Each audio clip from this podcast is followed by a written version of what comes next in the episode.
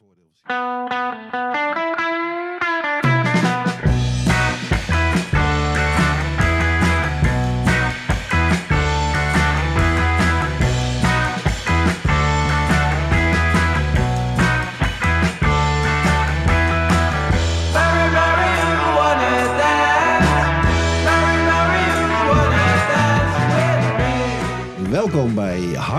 Met Dirk en Rens, een podcast over cannabis en alles wat met deze wonderlijke plant te maken heeft. Mijn naam is Dirk Bergman. En mijn naam is Rens Hoppenbrouwers. Deze aflevering wordt mede mogelijk gemaakt door onze vrienden van Dutch Passion, marktleiders op het gebied van innovatieve en klassieke cannabiszaden, verkrijgbaar op www.dutchpassion.com. Yep, we zijn er weer. Het is een eh, historische dag, eh, de dag van opname vandaag, kan ik wel zeggen. Zeker voor de mensen in Thailand. Daar komen we dadelijk over te spreken in de nieuwsrubriek. Eh, wij hebben een geweldige gast, mag ik zeggen, die we al lang op ons verlanglijstje hebben staan. De bekendste en volgens velen ook beste cannabisadvocaat van Nederland, André Bekkers. Welkom in de Tea podcast, André. Dankjewel, Dirk en Rens. Fijn dat jullie me uitgenodigd hebben. Ja, ik ben heel benieuwd voor straks in ieder geval. En eh, we gaan het in deze aflevering hebben over jouw ervaringen in de cannabiswereld. Over het gedoogbe gedoogbeleid, begeleid, ook, kan ook. Maar in ieder geval, en ook wat het betekent voor de mensen die jij bijstaat en over de toekomst. Maar eerst behandelen we zoals in elke aflevering het belangrijkste cannabisnieuws uit binnen- en buitenland.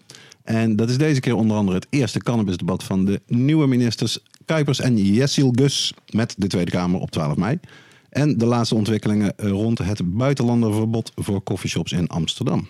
Ja, en de tien telers die gaan kweken voor de wietproef zijn nu allemaal bekend. En we nemen het hele lijstje straks door. En natuurlijk meer binnenlands nieuws. De VWS-minister Ernst Kuipers wil het beleid voor medicinale cannabis verbeteren. En er hangt een donkere wolk boven de Nederlandse vezel-hennepbranche. Het verrassendste buitenlandse nieuws, ik noemde het al even, komt uit Thailand. De Thaise overheid eh, heeft per vandaag 9 juni eh, cannabis eigenlijk helemaal gelegaliseerd. En gaat een miljoen wietplanten uitdelen. En vandaag zijn er ook, als, de berichten, als we de berichten mogen geloven, 3000 cannabisgevangenen vrijgelaten in Thailand. En zoals altijd kun je luisteren naar onze vaste rubrieken. Wat zit er in je joint vandaag? De oude doos, het Tea podcast kweekhoekje, reacties van luisteraars en natuurlijk de wijze woorden. Dit is High Tea met Dirk en Rens, aflevering 61. 61. Alweer. Heerlijk. Zeggen we dan. Op deze mooie donderdagavond. Ja, en eh, laten we nou meteen beginnen met ons eerste rubriekje.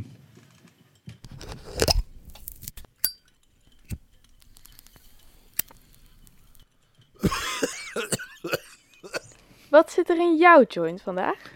Ja, en eigenlijk, zoals altijd, beginnen we met de gast. Eh, ik zie alleen helaas, of helaas, helemaal niet helaas, maar ik zie geen eh, jointje bij André. Dus ik vroeg me af, ben jij wel een, ben jij een cannabisconsument? Ja, maar je ziet mij nooit jointjes roken. Eh, voordat ik ga slapen, een half uurtje voordat dat gebeurt, neem ik een paar druppeltjes olie. Die olie die maak ik van mijn buitenplantjes, die ik jaarlijks zelf teel. Eh, overigens, eh, politie, justitie zijn er nooit meer dan vijf. Maar ik maak daar dan eh, olie van en die gebruik ik voor het slapen gaan om lekker te ontspannen. En als ik rustig op de bank echt wil ontspannen, omdat ik soms te druk in de kop ben, dan neem ik een pijpje. En daar gebruik ik de zelfgekweekte wiet uit mijn tuintje voor. En daar doe ik heel mooie stukjes eh hasjes op. En dat is dan oftewel tempelbal of een hele goede kwaliteit eh Marok. Wauw, ja. Dat is een eh, uitstekende combi. Ja, maar ik rook geen tabak. Want tabak vind ik vies en dat vind ik ook zo verslavend en eng. Nou ja, het is een terugkerend eh, thema in onze podcast natuurlijk. Rens en ik zijn alle twee gestopt met tabak in de zomer van eh, vorig jaar.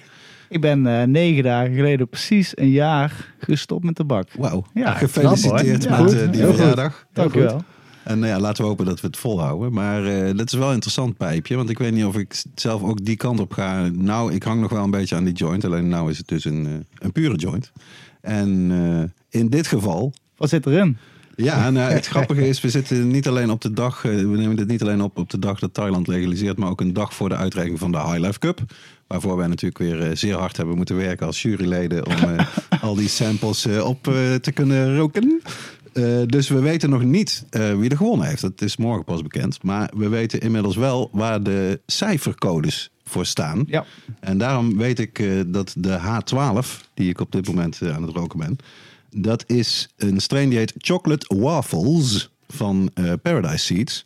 En die heeft bij mij in ieder geval redelijk goed gescoord. Niet de- in de aller, allerhoogste categorie, maar die deed het lekker en die rookt ook lekker. De- Dat chocolade haal ik er niet meteen uit, moet ik zeggen. Maar wel een fijn wietje. Ik zou eigenlijk stiekem daar maar eens op moeten zoeken wat ik ervoor voor gegeven heb. Ik, ik kan hem in ieder geval niet meer helemaal herinneren.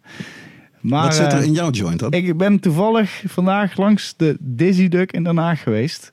En daar heb ik een aantal soortjes gehaald, omdat ik morgen op een weekendje wegga. Dus ik denk, ik moet wel iets lekkers halen natuurlijk. Anders kan ik niet bij mijn vrienden terecht natuurlijk. Je hebt enige reputatie eh, heb enige reputatie hoog te houden. houden.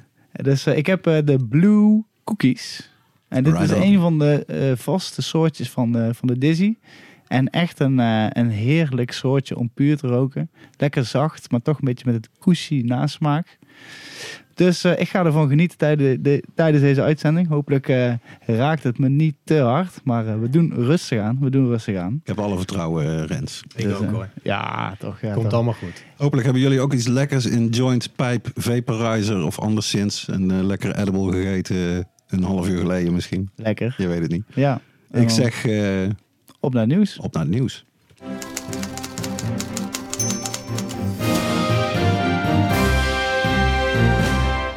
Ja, we beginnen met het eerste cannabisdebat van de nieuwe minister Kuipers van VWS en. Jelzigus van Justitie en Veiligheid met de Tweede Kamer. En ik weet dat jij het debat gevolgd hebt, Dirk. Vertel eens, hoe Nou was het? Het was toch wel weer belangrijk. Ook eh, in mijn hoedanigheid als eh, VOC-voorzitter waren we al een hele tijd bezig met het maken van een nieuwe, een nieuwe brochure. Een bidboek, zoals wij dat intern eh, noemen. En dat kwam eigenlijk mooi uit. Die konden we precies op tijd voordat dat commissiedebat ging beginnen. En voordat eigenlijk ja, dus de nieuwe ministers met eh, de commissie Justitie en Veiligheid gingen praten over de wietproef en over Damocles. En ook een beetje over medicinale cannabis al. Dus het was best interessant. En eigenlijk, we hoeven er niet al te veel woorden aan eh vuil te maken. Want er is ook niet heel veel nieuws uitgekomen. Maar wat ik wel opvallend vond, is dat eigenlijk de ministers maakten op mij een betere indruk dan de, de Kamerleden. En met name Kuipers had ik het idee dat hij. Die kwam op mij authentiek en serieus over als hij het had over wietproef. En dat zij het zelf ook jammer vinden als kabinet dat het allemaal zo ontzettend langzaam gaat. En dat ze wel degelijk hopen dat het een succes wordt, die wietproef. Dus dat was op zich opmerkelijk. Eh, en twee nieuwe mensen die mij opvielen was de nieuwe man van het CDA. Even kijken hoe die meneer heet.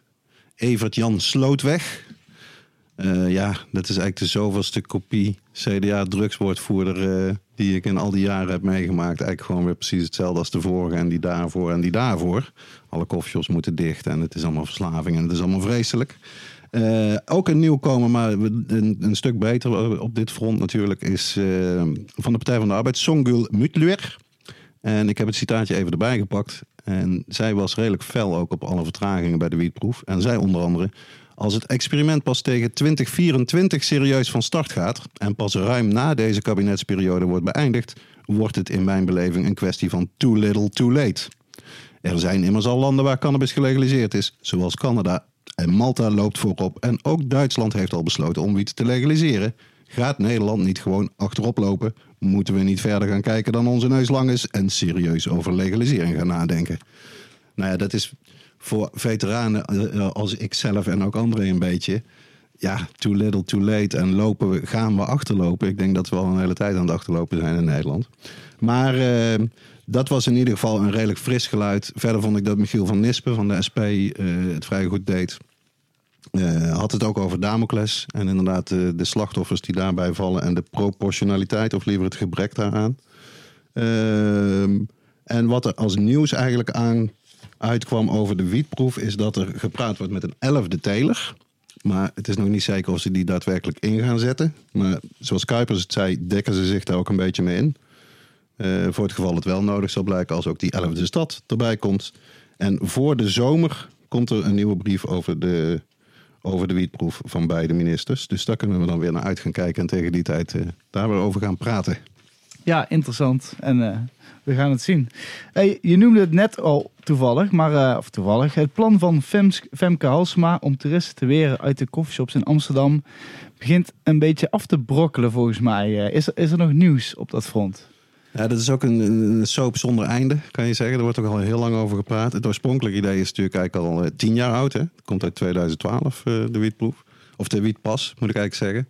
Eh, nou ja, dat is dan gemorfd naar het ingezetene criterium. En ik heb zelf inderdaad het idee dat eh Halsema wat meer eh, alleen komt te staan in dat plan. Er is een nieuw coalitieakkoord kort geleden gepresenteerd in Amsterdam nieuwe wethoudersploeg. En in dat coalitieakkoord staat geen enkel woord over het buitenlandenverbod of het I-criterium.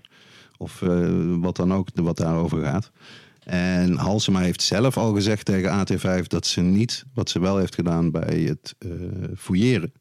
eh, ze gaat niet zonder steun van de gemeenteraad dit doen. En ja, ze heeft die steun niet in de gemeenteraad. Dus laten we hopen dat dit gewoon helemaal uitsizzelt. En eh, dat we er niet meer over horen. Wat denk jij hierover, eh, André? Nou, dat het heel verstandig is als een burgemeester zegt het niet te doen als er onvoldoende steun is in de gemeenteraad. Eh, even voor jullie eh, de historie. Ooit in de gemeente Maastricht was er een burgemeester, oud-burgemeester Hoes. En de gemeenteraad was geen voorstander van invoering van het ingezetene criterium. Maar de burgemeester drukte dat erdoor. En dat gebeurt nog steeds. Hè. Er wordt in Maastricht nog steeds gehandhaafd op dat criterium. Eigenlijk als een van de weinige steden nog. Hè? Als een van de weinigen, klopt. Ja. Maar je ziet dus dat eh, er zijn burgemeesters die eh, voorbij gaan aan de wens van de gemeenteraad. En helemaal formeel, volgens de opiumwet, mag dat.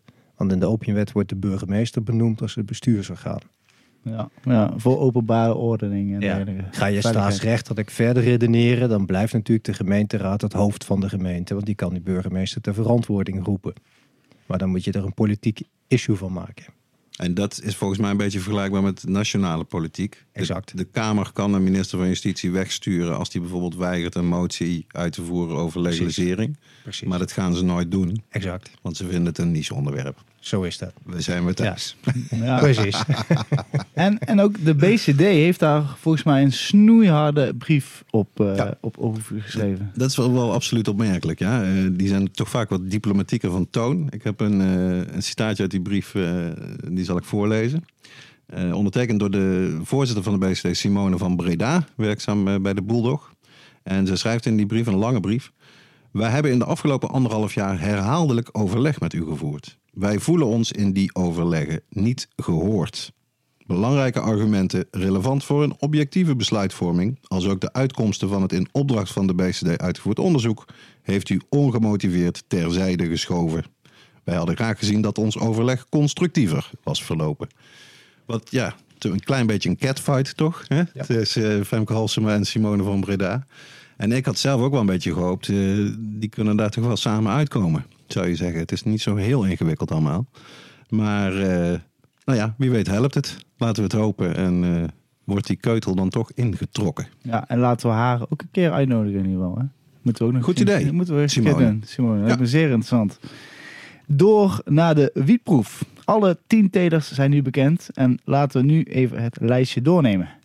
Ja, ik heb ze in eh, alfabetische eh, volgorde. De eerste is Aardachtig. Dat is eigenlijk de, ja, de club van Bart Vollenbergen. Eh Mr. Epicurus van de Blowboat boot in eh, Lelystad en ook een koffieshop in Almere. Er zijn meerdere mensen uit de bestaande eh branche betrokken bij het initiatief Aardachtig. Dan hebben we Canamax, waarvan ik eigenlijk wat minder weet, maar wel een Nederlandse partij toch? Ja, nee, ik weet er ook vrij weinig van, eerlijk gezegd. Oké. Misschien als ik de, de mensen eh, daarachter, als ik, als, als ik de namen weet, dat ik misschien meer... eh, maar eh, nee. Voorlopig nog even een Dark Horse. nog even... Dan hebben we de, denk ik de bekendste naam in ieder geval wereldwijd van de team. Dat is Cookies Ja. van Burner. Ik zag vandaag nog een mooi verhaal. Ik denk op Benzinga misschien of Business Insider over cookies en over ja, hoe hij dat imperium opgebouwd heeft. Dus dat is ook wel, ja, ik ben daar zelf erg benieuwd naar wat voor wiet eh, die gaan maken voor de experiment coffeeshops. Dan hebben we de Vita Groep uit eh, Waalwijk Ja, met Duitse investeerders, eh, als ik goed geïnformeerd ben. Dus ja, het is, het is Nederlands, maar het is toch ook wel buitenlands. Dan hebben we de Growery slash Aurora. Nou ja, Aurora is natuurlijk ook een wereldwijd bekend in de cannabiswereld. Een heel groot cannabisbedrijf. Dan hebben we een veel kleinere, die je wel bij de Heritage Craft afdeling zou kunnen indelen. eh Holygram, oftewel Graasmeijers, oftewel Stichting Joinus, oftewel John en Ines uit Bierum, die de luisteraars in ieder geval wel zullen kennen. Eh, ja, dat is natuurlijk een hele soap geweest. Hè. Eerst nummer 11, eh, toen toch doorgeschoven toen iemand van de 10 eh, uitviel. Ehm, ja, heel interessant om te kijken hoe dat gaat uitpakken. Dan hebben we Lely Holland slash Village Farms. Beetje vergelijkbaar met eh, de Vita groep. Eh, ook buitenlands geld. Het is Ja, eigenlijk helemaal, Canadees. Canadees geld eigenlijk helemaal overgenomen, hè, Lely Holland. Willen in Drachten gaan telen. En dat is de, volgens mij de enige van de tien. Ze zijn alle tien door de Bibop gekomen. Dat is, eh, dat is een van de dingen die Ernst Kuipers bij dat debat heeft gezegd op 12 mei. Maar eentje heeft nog geen aanwijzing. En dat is volgens mij Lely Holland. Vanwege de locatie.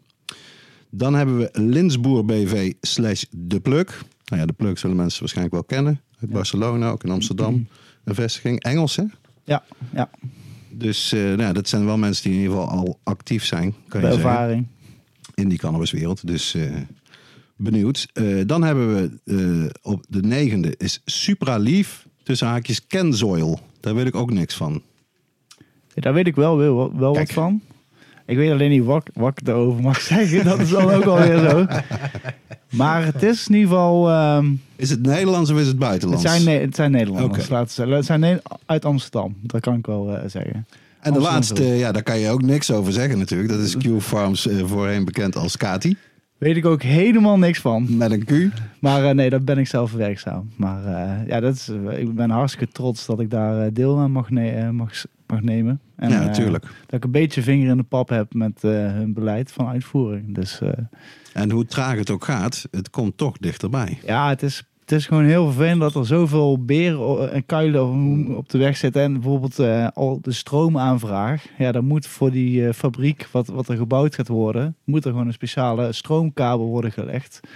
En daar zit al minimaal een half jaar levertijd op. In ieder geval. Eh, En dan is het nog een voordeel dat Kati niet in Limburg of Brabant zit. Want daar je kan, helemaal niemand meer een elektriciteitsaansluiting krijgen. Dus dat valt maar mee. het zijn allemaal hele eh, complexe zaken, waardoor het allemaal heel tijd vertraagt. En het is dan niet dat ze niet willen en dat het, dat het bewust een vertraging is opgelopen. Of, eh, nee, het zijn gewoon eh, onhandigheden waar ze nou pas tegenaan lopen nu ze echt alles in werking aan het zetten zijn. En ja, het is, ze doen het nou echt voor de eerste keer. Dus eh, ja, ik denk als we daar dat over, overheen zijn, dat we best, best wel dat we de goede kant op gaan, laten we het zo zeggen. Laten we het hopen. Ik Ja. zag in ieder geval vandaag nog een tweetje van Ernst Kuipers... dat deze maand de eerste teler de eerste planten eh, gaat telen. Ik weet niet wie die dan precies bedoelt. Want ik weet wel dat bij Vita wordt er gewoon al gekweekt. Ik wou net zeggen, dat dan, dat, die Al is dan niet goed op de hoogte, want die hun zijn nu al ready to go, stiekem. Ja, niet iedereen kan zo goed op de hoogte zijn als, als wij hier bij de IT Podcast. kan je van de minister niet verwachten natuurlijk. Nee, maar volgens mij is dit, hebben ze hier toch zelfs, het stond in de krant zelfs, over Breda en eh, toch? Het is niet dat ik het heb gehoord van Inside, maar ik, ik heb het gewoon uit de krant. Ja, nee, dus dat is nog wel opmerkelijk. Maar wel een leuk teken. eh, dat hebben we al lang, of dat hebben we eigenlijk nooit gezien. Een minister van Volksgezondheid die dat soort tweets eh, de wereld instuurt. Hij had zelfs een Instagram story over eh, waar de wietproef voor bedoeld is. Dus Oké. Ja, Nou ja, we, we hopen ook toch eh, een van de deelnemers van de wietproef ook een keer eh, hier achter onze microfoon te krijgen. Ik hoop wel meer dan één, Rens. Ja, Kom op. Ja, doen we. Maar Kom. dan moeten er wel wat planten in de grond staan al. Ja, dat klopt. En dan is er nieuws over medicinale cannabis. VWS-minister eh, VWS-minister Kuipers heeft Daar op, is hij weer. daar, onze grote vriend, heeft op 30 mei zijn plannen bekendgemaakt in een brief aan de Tweede Kamer. Hij wil de rol van het bureau medicinale cannabis herzien. Ja, want niet alleen eh, als het gaat om de coffeeshops en het recreatieve beleid zijn we natuurlijk hopeloos achterop geraakt in de wereld. Dat geldt ook voor medicinale cannabis en dat wordt ook erkend door Kuipers die schrijft. Internationaal ontwikkelt het beleid en de markt voor medicinale cannabis zich snel. Er is duidelijk sprake van een grote inhaalslag. Nederland dreigt haar koppositie die zij de afgelopen jaren heeft opgebouwd te verliezen. Ook weer een schitterend eh, understatement van onze minister. Want eh, zeker als je gaat kijken naar Canada, wat daar allemaal gebeurt, hoeveel producenten, hoeveel producten. Ja, dan eh, zijn we die koppositie natuurlijk al een tijdje kwijt. Maar hij gaat dus de, ja, de rol van het BMC, het Bureau Medicinale Cannabis, die eh, dat wettelijk vanaf het begin doet, sinds medicinale cannabis legaal is in Nederland. Die gaat helemaal op de schop. En de rol van het BMC wordt verkleind, schrijft de minister, bij de handel in medicinale cannabis. Onder andere door de monopoliepositie en de opkoopplicht van het BMC te herzien. Want zo was het tot nu toe. Uh, wettelijk moest al die wiet eigenlijk via dat bureau medicinale cannabis. En dat gaat de minister dus wat meer opengooien uh, binnenkort. En daarvoor gaat hij de opiumwet wijzigen. Uh, ook daar had hij een linkje over bij die brief die hij heeft verstuurd over op 30 mei. En het doel, zo schrijft hij, zo kunnen we straks meer mensen helpen met verschillende vormen van medicinale cannabis. Nou, dat klinkt toch in ieder geval positief. Hè? Zo is dat. Als uitgangspunt. Ja, en het laatste binnenlands nieuwtje gaat over de vezelhennepsector. En wat, wat is er aan de hand daarmee? Ja, dat was eigenlijk uh, totaal onverwacht. Uh, een beetje ingewikkeld verhaal. Uh, hennep wordt al heel lang in heel Europa gesubsidieerd. Omdat het natuurlijk een heel duurzaam gewas is. Waar je bijna geen pesticiden voor nodig hebt. Wat de grond verbetert onder andere. En de producten daarvan ook supergoed voor duurzaamheid. Dus ja, met goede reden is dat al jaren wordt het gesubsidieerd. Met een subsidie van meer dan 100 euro per hectare. En die regeling die dreigt nou te vervallen. Die willen ze per 2023 afschaffen vanuit Brussel. En uh, ja, dat slaat dus eigenlijk als een tang op een varken. En een, andere, of een ander onderdeel zou je kunnen zeggen van die donkere wolk is uh, een richtlijn die zegt dat boeren met gewassen zoals hennep verplicht zijn om voor 1 oktober uh, de planten weg te halen en wat dan heet een vanggewas in te zaaien. Nou, degene die dat verzonnen heeft, die heeft duidelijk helemaal geen verstand van hennep. Dat wordt keurig uitgelegd door uh, Albert Dun van Dun Agro in een recent trouwartikel. Die uitlegt, ja, wat iedere hennepboer weet, die hennep die moet roten. Als je die hebt geoost, dan moet die een tijd op het land liggen. Zodat die goed nat kan regenen, goed uit kan drogen, nog een keer nat regenen, nog een keer uitdrogen. Dat is echt heel belangrijk en dat proces is al eeuwenlang zo. Uh, dus er wordt aan alle kanten wel gelobbyd natuurlijk vanuit uh, de hennepverwerkers en de hennepboeren bij het ministerie van Landbouw, Natuur en Voedselkwaliteit. En het lijkt wel of die lobby gaat helpen, want in dat artikel van Trouwen zullen het in de show notes zetten, zodat je het helemaal kan lezen. Staat een reactie van het ministerie en daar staat inderdaad bij dat ze die teelt willen stimuleren en dat ze uh, deze teelt op willen nemen in de nieuwe eco-regeling. Waardoor dat dan weer zou vervallen. Al die nadelen. Hoe dat precies zit met die subsidie en of ze dat kunnen terugdraaien. Of dat ze daar in Europa voor moeten gaan lobbyen. Dat weet ik eerlijk gezegd niet. Maar uh, ja, het is natuurlijk wel gek dat je in deze tijd van klimaatverandering. Nou eindelijk iedereen doorheeft dat het echt nodig is. Dat je dan dit uh, gaat bemoeilijken in plaats van stimuleren. Ja, heel eigenaardig. En dan het laatste nieuwtje wat we niet konden laten liggen. De Thaise overheid gaat een miljoen wietplanten uitdelen om de thuisstil te stimuleren. En laat duizenden cannabisgevangenen vrij.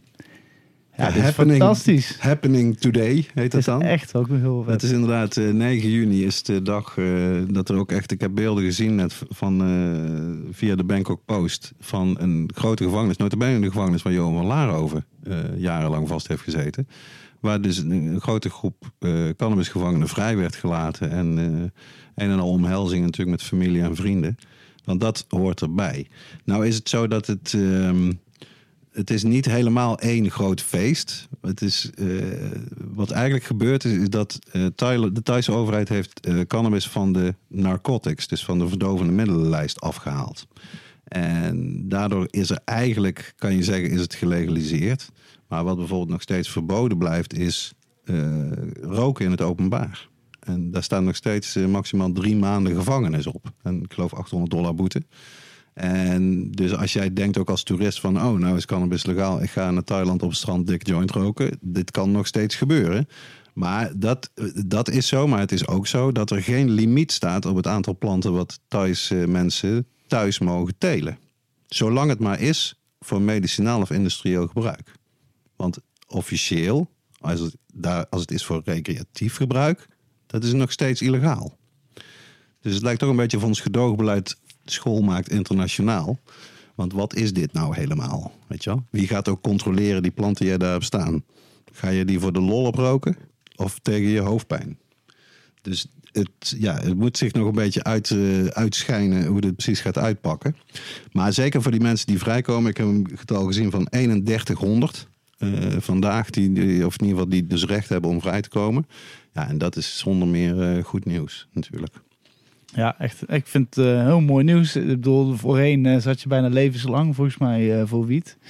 Thailand was super streng. Ja, toch? Ja. En, inderdaad. En ik- hoop dat dit een voorbeeld is voor vele landen die maar mogen volgen in ieder geval. Ik heb nog een mooi citaatje van de, de minister van Volksgezondheid van Thailand. Die man heet Anutin Charanivirakul. En die zei, althans vertaald in het Engels... If we have the right awareness, cannabis is like gold. Something valuable and should be promoted. nou, dat heb ik onze minister van Volksgezondheid nog niet horen zeggen. Ondanks die eh, enthousiaste tweetjes. Go Ja. Thailand. En tot zover het nieuws. We gaan eh, nu onze aandacht volledig richten op onze gast André. Ja, en zoals altijd beginnen we graag bij het begin. All the way back. Eh, als, jij, als jij in een paar, je hoeft, er, je, je hoeft er niet ellenlang over te vertellen, maar als je inderdaad in een paar zinnen jouw jouw jeugd zou moeten schetsen, André, wat denk je aan en waar was dat sowieso? Ik ben geboren in Heer. Dat is eh, de gemeente Maastricht eh, vandaag de dag. Dat was op 20 mei 1963. Dus ik ben 59 jaar oud. Ik ben ook opgegroeid in eh, Maastricht. En ik kom uit een arbeidersmilieu. Mijn vader was een timmerman. En ik zeg was, want hij verongelukte toen ik acht jaar oud was. Een bouwongeval. Eh, dus de eerste acht jaren was een heel gelukkige jeugd. Daarna even wat minder. En op mijn zeventiende ben ik eh, vrijwillig militaire dienst ingegaan. Heb ik bij het Korps Commandotroepen gediend. En daarna ben ik bij de politie gaan werken. En hoe, eh, hoe, kom je, hoe kwam je daartoe, om het zo maar eens te zeggen? Eh, Zowel naar, eigenlijk naar het Korps Commandotroepen Ja. ben ik gegaan omdat ik, ik werd een asociaal jong mannetje. En ik, eh, ik vond dat ik heropvoeding nodig had. En toen dacht ik, eh, dat moet ergens gebeuren bij mensen die me kunnen kneden. Maar dat, dat is normaal altijd je vader die, Ja. dat, die dat doet, maar jij zei Ja, dat en- tegen jezelf. Ja, ik heb mijn vader die verongelukte. En eh, ik heb een periode gehad eh, dat, dat ik de leiding nam in het gezin. En daar werd ik niet echt een, een fijn jongetje door. Er waren ook alle omstandigheden door. En op enig moment dacht ik, zo ontspoor ik. En als ik hier niks aan doe, dan komt niks meer van me terecht. Oké, dat is Dus toch een- wel bijzonder, Dus, een, zelfinzicht. over- dus Ja. een overleg met mijn eh, lieve moeder, nog steeds mijn lieve moeder, eh, ben ik toen eh, vrijwillig de dienst ingegaan. Ja. Ja. En dacht je toen ook al meteen van, eh, ik wil bij de commando's? Ja. of- Ja, Oké, van, ah, Ja. zo van, als ik het doe, dan Als ik het doe, dan win zo'n, den zo'n. Ja. Hè, Als ik afgeknepen moet worden, dan maar tot de top. Hè? Want dat is toch heel heavy, heb ik altijd begrepen. Dat, Ja. ja, dat was ook heavy. Ja. Het, eh, het, het vervelende was dat toen ik eh, voor de keuring ging, werd ik. die- dus je werd gekeurd hè, en dan geef je je, je voorkeur op. En toen bleek ik afgekeurd te worden voor het Korps Commandotroepen. Dus ik, ik verwachtte, ik ga vrijwillig de dienst in. Ik kom terecht in Roosendaal, daar start ik met een commandoopleiding. Maar tot mijn ja, eigenlijk teleurstelling kwam ik terecht in Harderwijk. Werd ik boordschutter op een eh, IP. En ja, dat was helemaal niks voor mij. Dus ik, ik, ik was er helemaal ongelukkig. En de enige manier om daar weg te komen... was als ik het eh, record op de hindernisbaan zou verbreken... dan zou ik een herkeuring krijgen. Nou, daar heb ik eh, met drie maanden suf getraind. Ik heb dat record op die is hindernisbaan... dat voor gek personeelsbeleid? eh? Zou je dat nog steeds doen? Ja, en toen ben Maar ik, dat eh, lukte dus. Het lukte. Toen Ja. ben ik terechtgekomen in, in Roosendaal. En op de twee punten waar ik op afgekeurd was... was ik zou morsen, dus zijn ongevoelig zijn. En ik zou psychisch niet opgewassen zijn tegen de grote druk van de opleiding. Maar ik heb de opleiding voltooid. En ik werd daarna de, de verbindingsspecialist, omdat ik zo morsen gevoelig was. En eh, in de opleiding werd ik eh, eh, tot de best man van de groep eh, gekozen. Omdat ik psychisch zo lekker rustig bleef. En iedereen wist te kalmeren. dus eigenlijk, waarschijnlijk is mijn keuringsresultaat terechtgekomen bij een generaalszoontje. Ja. Waarom heb je besloten om, om niet eh, zeg maar professional te worden? In, in, het, in het leger te blijven, zeg maar? Nou, dat, eh, dat was al zo'n eh, zo'n karakterdingetje. Dat wilde ik eigenlijk wel. Maar dat wilde ik dan voor een eh, periode van zes jaar. Kort verband vrijwilliger. Dat was toen in die periode. periode. En toen kwam ik weer voor zo'n mooie keuring. Alleen dit keer eh, gekleed in mijn uniform. eh, trots met mijn groene baret.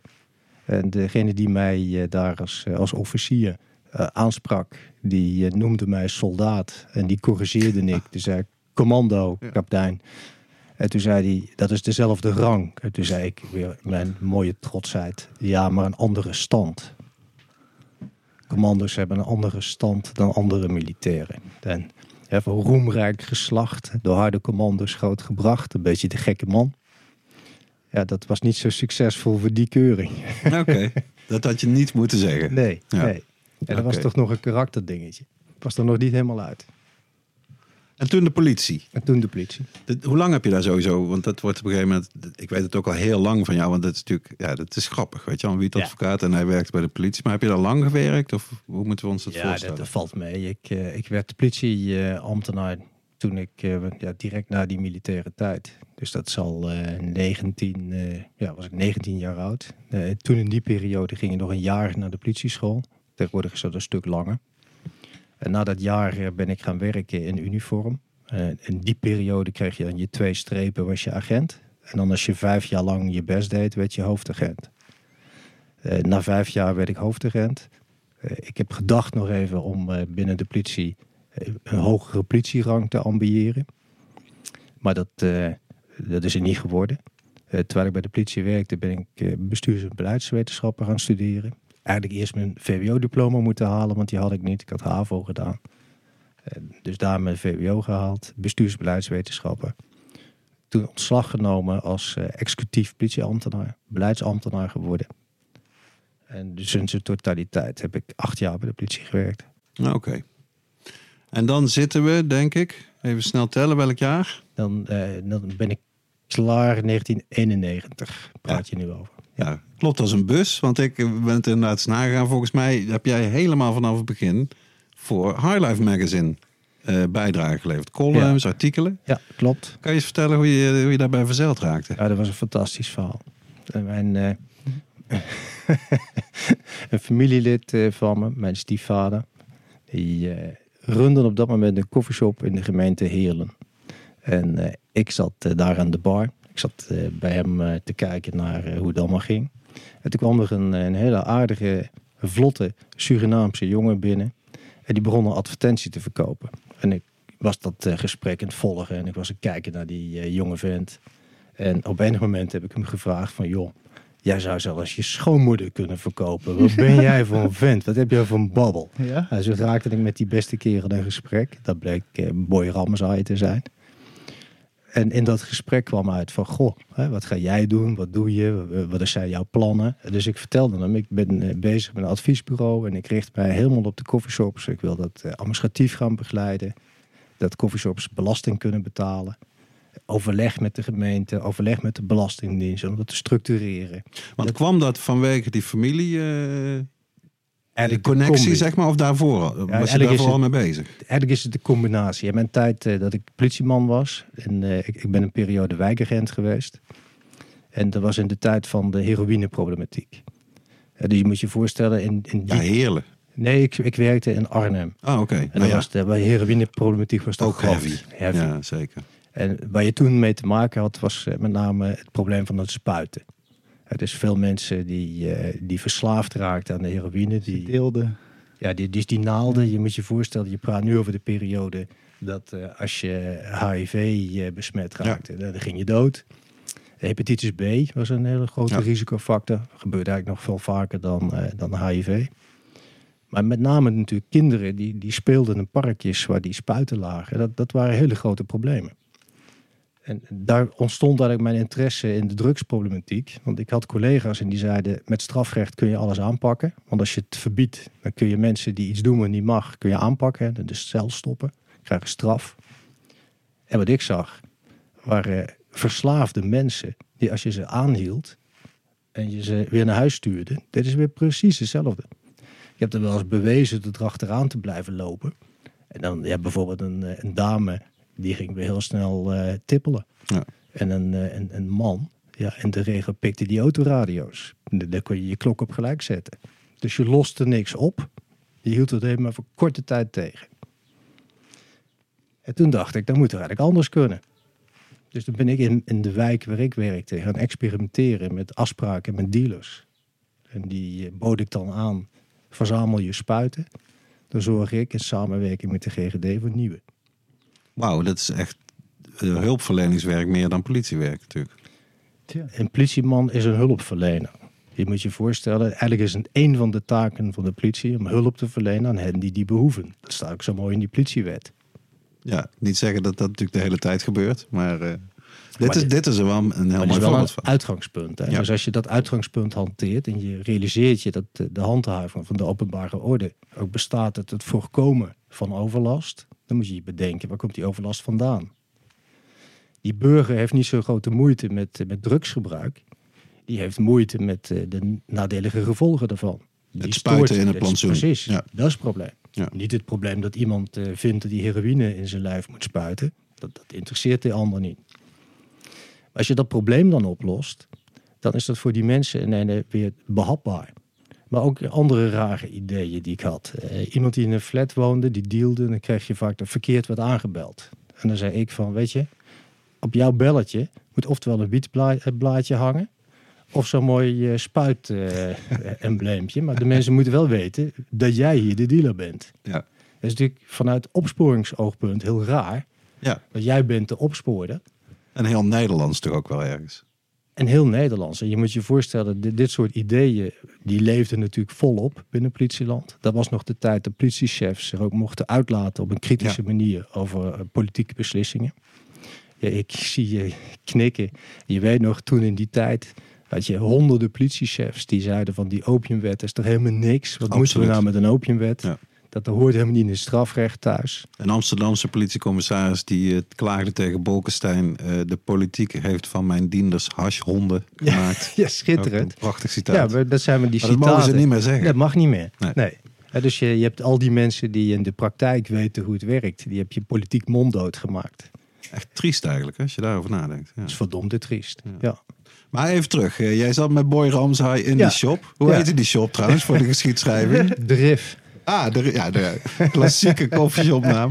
En, eh, maar goed, het- zoals je vertelde, inderdaad. Jullie gingen praten over wat wil je gaan doen, advertenties verkopen, dit, dat. En, ik zei hoe van, ging dat nee, verder? Ja, precies. en dus ik vertelde mijn plannen. Toen zei eh, Boy van, hé, hey, maar dat is wel heel mooi voor mijn blad. Want eh, misschien kun jij wel een rubriek schrijven. En voor iemand die dat nog heel lang geleden, misschien weet jij het nog, maar ik begon altijd met wie zich aan de wet houdt, Ja, ik, heeft ja. niets te vrezen. Ja. En als ik nu vandaag de dag naar die titel kijk, denk ik, oh, wat was dat lekker naïef. Want hoe meer je je aan de wet houdt, hoe transparanter je bent Hoe makkelijker je te pakken bent. en hoe meer ze je ook aanpakken en hoe harder ze je aanpakken en hoe eerder ze je aanpakken. Ja. Als je in deze wereld, in de cannabiswereld, echt succesvol wil zijn, financieel succesvol, dan moet je je verstoppen. Ja. Dat is eigenlijk heel triest, maar wel waar. Dus je begon een column voor de Highlife te schrijven. Ja, absoluut. Zo ben ik begonnen. Ja. Als je je aan de wet houdt, heb je van de overheid helemaal niets te vrezen. En dan begon ik te vertellen. Hè. En dan moet je je voorstellen, in die periode, ja, je vandaag de dag kun je het niet meer geloven. Maar stapte ik dan bij de Belastingdienst naar binnen en dan zei ik, ik heb een, eh, een klant en die eh, verdient zich geld met de verkoop van hash en wiet. En ik wil met u praten over de manier van eh, aangifte doen, aangifte inkomstenbelasting. Ik heb dan de brieven van van toen. Dat kan helemaal niet, meneer Bekkers, want dat is bij wet verboden.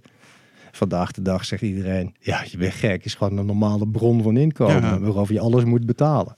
Maar in die periode was dat nou echt een, eh, een uitzoekwerkje.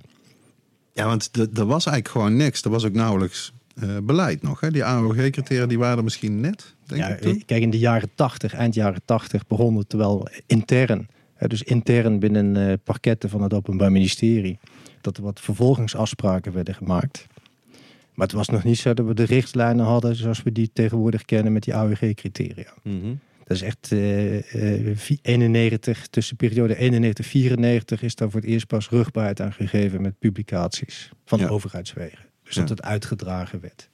En als jij terugkijkt in die, die vroege jaren, zeg maar. Want jij bent, een- je bent en daar begonnen toch meer met accountancy en fiscaal. En Ja. toen ben je ook rechten gaan studeren. Klopt. Eh, wat voor soort zaken had jij in die begintijd? Wat, wat was een soort typische zaak die jij deed? Of de, de dienst die jij verleende? En mensen die een koffieshop starten, dus die eh, gewoon begonnen. En je moet je voorstellen, in die periode, ooit hadden we er zo'n 1500. Hè? Ja, En als je dan van start ging met je koffieshop, dan moest je zorgen dat je een exploitatievergunning kreeg voor je koffie en je thee. En dan voor de rest moest je zorgen dat je je aan het beleid hield. Dus het was een andere manier van werken dan vandaag de dag. Dus als, eh, ik had klanten en die startten dan met een bedrijf en die hielp ik dan. Hè, van zorg dat je je huurovereenkomst fatsoenlijk eh, Mhm. is geregeld. eh, je aanmelden bij de gemeente. Aanmelden bij de politie. Want je kon gewoon starten in Ja. veel gemeenten. En dan was het aanmelden en dan zorgen van eh, je aanmelden bij de Belastingdienst. eh, het overleg zoeken. Dat was mijn werk. Het opzetten van de administratie. Het maken van afspraken met de Belastingdienst van eh, de manier van bijhouden. En was dat dan, want- je geeft het al een beetje aan, hè? als je dan, dan binnenloopt bij de Belastingdienst, dat mensen eigenlijk heel gek reageren omdat het helemaal buiten hun wereld valt. Heeft het lang geduurd dat het zeg maar nog zoiets vreemds was voor overheidsdiensten? Of... Nee, en er was natuurlijk ook een, een groot verschil eh, tussen waar je zat. In Amsterdam waren ze al een stap verder. Ja. Daar kennen ze natuurlijk eigenlijk al de zaken richting, eh, je weet het, eh, de Happy Family. de bekende arrest van het Hof van Justitie over de BTW. Was het Happy Family of Siberië? Eh, Happy Family. Siberië is jaren later, daar heb ik de eer. Oké, Dat is de- maar dat, dat, is de tafelverhuur, Siberië. oh, want ik, dacht, ik heb altijd gedacht dat dat de BTW-uitspraak was. Nee, de echte oorspronkelijke is van mijn hoofd 1989, Happy Family. Steve Brown was Oh, dat toch? Hoe is dat gegaan dan met die BTW? Ja, toen eh, we nog niet precies wisten hoe het nou zat met die hash en wiet, hè, dus is het belast of niet. Op een moment heeft de Belastingdienst in Amsterdam gedacht van, nou weet je, het is ook gewoon belast met omzetbelasting. Dus we kunnen BTW heffen over hash en wiet. En dat is een procedure geweest die is eh, gelopen tot aan het, eh, het Hof van Justitie Europese Unie. En daar hebben ze gezegd van dat is een strijd met de zesde richtlijn. Want BTW is een, eh, een stelsel wat in de hele EU op eenzelfde wijze vormgegeven moet worden. En over absoluut verboden goederen, dus goederen die binnen de hele EU absoluut verboden zijn. Denk aan eh, verdovende middelen en vals geld. Daar mag je dan geen BTW over heffen. Eh, Wel inkomstenbelasting, want die is neutraal, maar geen BTW. En winstbelasting ook, toch? Winstbelasting. Dus Ja. winstbelasting, Ja. dus vennootschapsbelasting, als het verdiend wordt door een, eh, een, een besloten vennootschap. Of een, eh, een vennootschap eh, gelijkend eh, vehikel. Of door een privépersoon en de winstbelasting, inkomstenbelasting. Ja. Dus daarvoor werd altijd gewoon belasting op de producten ge- gedaan. En de- Nee, die- daarna... Je, had er twee, je, je had twee soorten. Je had eh, echt mensen die dus gewoon niks betaalden. En waar de Belastingdienst ook helemaal niks aan deed. Omdat de Belastingdienst het standpunt innam. Het is illegaal, dus we kunnen er niks mee. En in Amsterdam heb je in de jaren tachtig gezien... dat daar geprobeerd is om het te belasten met BTW. En het voordeel van BTW is dat je dan over de omzet afdraagt. En dan zeg je, ja, niet helemaal waar. Want eh, bij de inkopen mag je BTW verrekenen. Maar wij weten natuurlijk dat toen en nu mensen geen Nog steeds, ja. Nog steeds. Geen bon Geen bon. bij jouw wiet. Nee. Dus eh, dan moet je wel betalen, BTW betalen. Maar je hebt geen aftrekpost. Ja. Dus als je nu voorstelt dat je 21% BTW zou moeten afdragen over je omzet. En daarna zou je nog winstbelasting moeten betalen. Nou, dan ging een hele sloot richting de Ja. overheid. Ja. Maar dat is, de, dus dat is er niet van gekomen. Dat is er niet van gekomen. Dus die BTW is er nog steeds niet. Ja. Wel interessant natuurlijk als straks dat experiment van start gaat. Want dan kun je de vraag opwerpen. Is dan die cannabis nog steeds absoluut verboden? Nou, die, die vraag is er dus al gesteld. Tuurlijk. En de, Ja, en dat is ook het mooie van dit experiment. Dat ze dus zeggen, eh, er komt nog geen extra belasting op. Omdat het nog steeds een illegaal product Ja, is. ja, ja, wat je nu ziet is dat in de wet... maar dat is natuurlijk wel een, een echte vooruitgang voor degene die eh, deelneemt aan experimenten. Die heeft niet meer zo een, eh, een gedoogstatus. Die krijgt een, eh, een regeling in het eh, strafrecht. Dat je zegt van, dat wat jij doet, zolang jij je aan deze regels houdt, kun je ook niet worden vervolgd. Eh, Vergelijk het maar met euthanasie. Wat een arts doet, is naar de letter van de wet moord. Ja, want hij eh, opzettelijk eh, ontneemt een ander van Ja. het leven. Maar als hij dat doet onder de voorwaarden die geformuleerd zijn, zal die niet vervolgd worden vanwege die daad.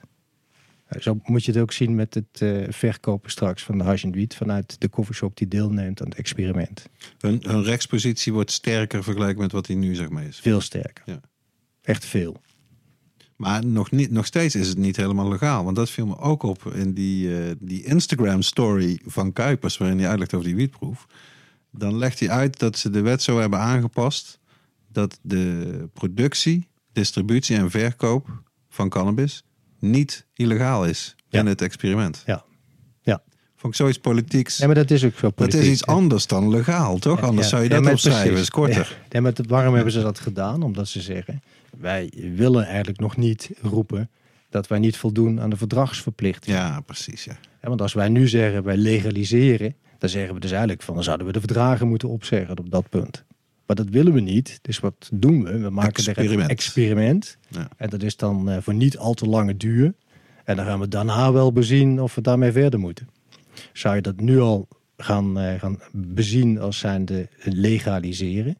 Ja, dan kun je het ook niet maken dat je zegt... in het ene deel van het land gaan we dat wel doen en het andere deel niet. Dat is nationale wetgeving. Bij een experiment kun je het nog, wat je dan noemt, kleinschalig houden. Ja. daarom hebben ze het woord natuurlijk ook vanaf het begin steeds gebruikt. Precies. Ja, kleinschalig experiment.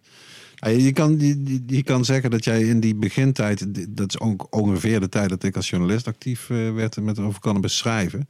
Dat waren toch een beetje nog de gouden jaren. Hè? Dat er inderdaad, het leek of er elke dag een koffieshop bij kwam en een growshop eigenlijk ook bij kwam. En een paar jaar later een smart shop, in ieder geval in grote steden. Zeker.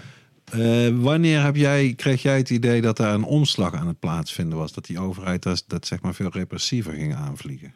Nou, eerst hadden we natuurlijk die paarse drugsnota in 1995. Hè. Toen zag het er even naar uit van eh, we gaan hard. Eh, dit, dit gaat de kant op van dit, dit gaat geregeld worden. We gaan vrij Ja. snel doorstoten. naar- Hard de goede kant op. heel hard de Ja, goede kant ja, op. ja. Nee, serieus. Dit, Omdat dit er, geen, heel, omdat er geen CDA in het kabinet zat en D66 die sleutelpositie zat om het te Ja. doen. Hè? En, en precies. En het zag er Grote echt naar uit. Het zag er echt super uit. En als je naar die, eh, naar die paarse drugsnota keek en naar alle plannen die er waren. Toen dacht ik echt van, nou weet je, dat duurt niet meer lang. Ja. En dan is dit gewoon een compleet legale sector. En toen begon het, eh, het verhaal eh, Frankrijk, eh, Chirac, Nederland werd de narco-staat genoemd. Kok, die had heel veel problemen met, met reputatie. En toen begon het te rommelen. En toen zag je al vrij snel van, nou, dit ligt politiek veel te gevoelig. Ja, toen ging de leeftijd van 16 naar 18. Precies. Ging eh, de hoeveelheid van de 30 naar hoeveelheid, 5. Precies. Ja. En Ja. toen hadden we nog een commissie Blok die zei met die eh, hoeveelheid eh, als voorraad moeten we ons niet bemoeien. Want dat werd nooit geregeld. Hè? En die commissie Blok vanuit het Openbaar Ministerie die zei dat kunnen we ook niet doen. Want eh, stel dat wij zeggen dat meer mag dan 30 gram, dan gedogen we zelfs een heus misdrijf. En want even voor, voor je besef, toen hè, toen die Dat is wel 96, interessant eigenlijk, ja. toen we in de 96 eh, over de opiumwet spraken, wetgeving die toen gold, was het eigenlijk zo dat alleen maar overtredingen werden gedoogd. Want de verkoop was nooit meer dan 30 gram. Ja. En als je naar de opiumwet kijkt, zie je dat er een onderscheid wordt gemaakt tussen hoeveelheden van tot maximaal 30 gram en daarboven. Daarboven misdrijf, daaronder overtreding. Behalve export, maar eh, daar zullen we het niet over hebben. Dus Maar goed, die 500 gram is er toen wel ingefietst. die is erin gefietst. En dat vond het Openbaar Ministerie. Die commissie Blok vond dat toen eigenlijk iets wat niet zou moeten kunnen. Omdat je vanaf dat moment als OM ook eh, dus een heus misdrijf ging gedogen. Ja, die halve kilo. Die halve kilo. En terwijl eh, in de tijd van Van Acht, eh, die, die kreeg de vraag... hoe zit dat nou met, eh, met, met die 30 gram? Als die jeugdwerker, als die 30 gram bij zich heeft, hoe zit dat dan? Dat hij nog over de, het fourageren... Dat het eh, heel helder was dat dan zo iemand wel ergens een voorraadje zou moeten hebben.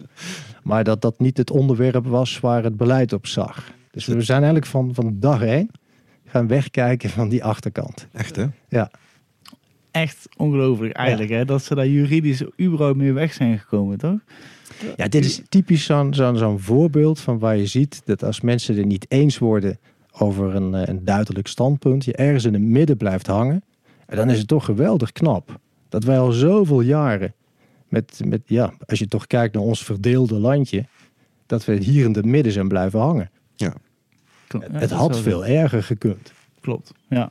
Ja, Ik had eerder deze week hier een, een, een- de correspondent van de Rheinische Post, een Duitse lokale krant, eh, die eigenlijk kwam vragen van wat kan Duitsland leren van Nederland.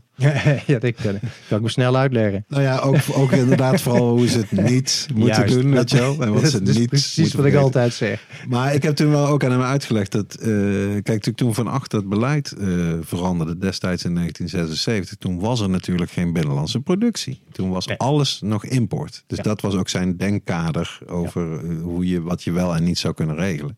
En dat is, dat, dat is in ieder geval voor hem een soort excuus waarom dat eventjes eh, heeft geduurd. Hoewel hij zelf natuurlijk altijd famously daarna heeft gezegd van... ehm, ik had dat beter, ik had dat sneller moeten aanpakken. En zeker ook mijn opvolgers, maar zelfs ik had dat eh, moeten doen. En eh, nou ja, dat. Dat, dat gat in het beleid, dat is wel, eh, wel duidelijk. Maar oké, toen, toen kwam inderdaad die, re- die repressieve koers. Ja, je geeft het eigenlijk al een beetje aan. Hè. Dat, dat had heel erg veel te maken met druk vanuit het buitenland. Vanuit Ja. Frankrijk eh, met name dat het gebeurde. Ehm, als jij over de langere lijn terugkijkt, want je ja, meer dan 30 jaar inmiddels actief. Ja.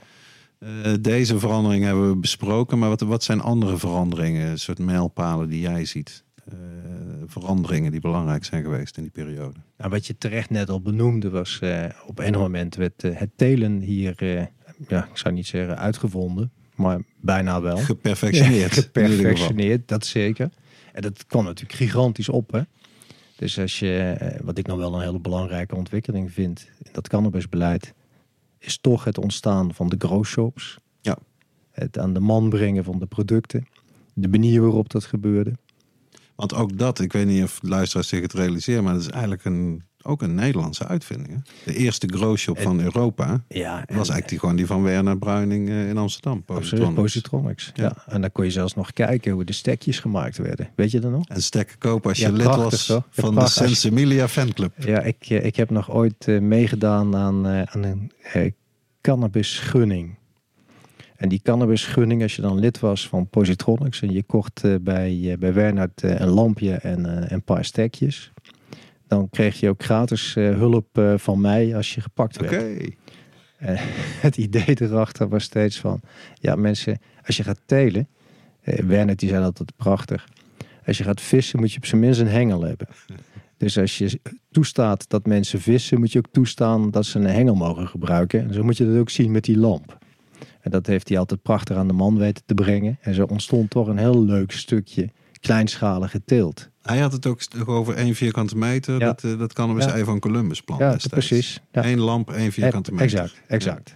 Klein, veilig en allemaal eh, in eigen beheer. En dat was nou eigenlijk nog ruim voor die kweektenten. Die nou ruim ervoor, ruim. Ja, die ruim. iedereen heeft. Ja. Eigenlijk, eh, als hij toen de commerciële man was geweest, die, die eh, eigenlijk volgens mij nooit ge- geboren is, nou, daar had hij daar eh, enorm eh, mee kunnen scoren. Ja. Maar hij is wel in mijn, eh, in mijn optiek de uitvinder van het idee. ja, ik denk dat dat ben ik wel met je eens. Ja. De uitvinder van de kleinschalige thuisteelt. En nou ja, we net hadden we het al even over dat eerste Paarse kabinet. Dat is nog na te zoeken. De justitieminister destijds, Winnie Zorgdrager, die heeft dat ook gewoon voorgesteld. Laat de kleine thuisteler de achterdeur de gereguleerd. Er kwam toen heel veel heisa over Ja. in die eh, Tweede Kamer.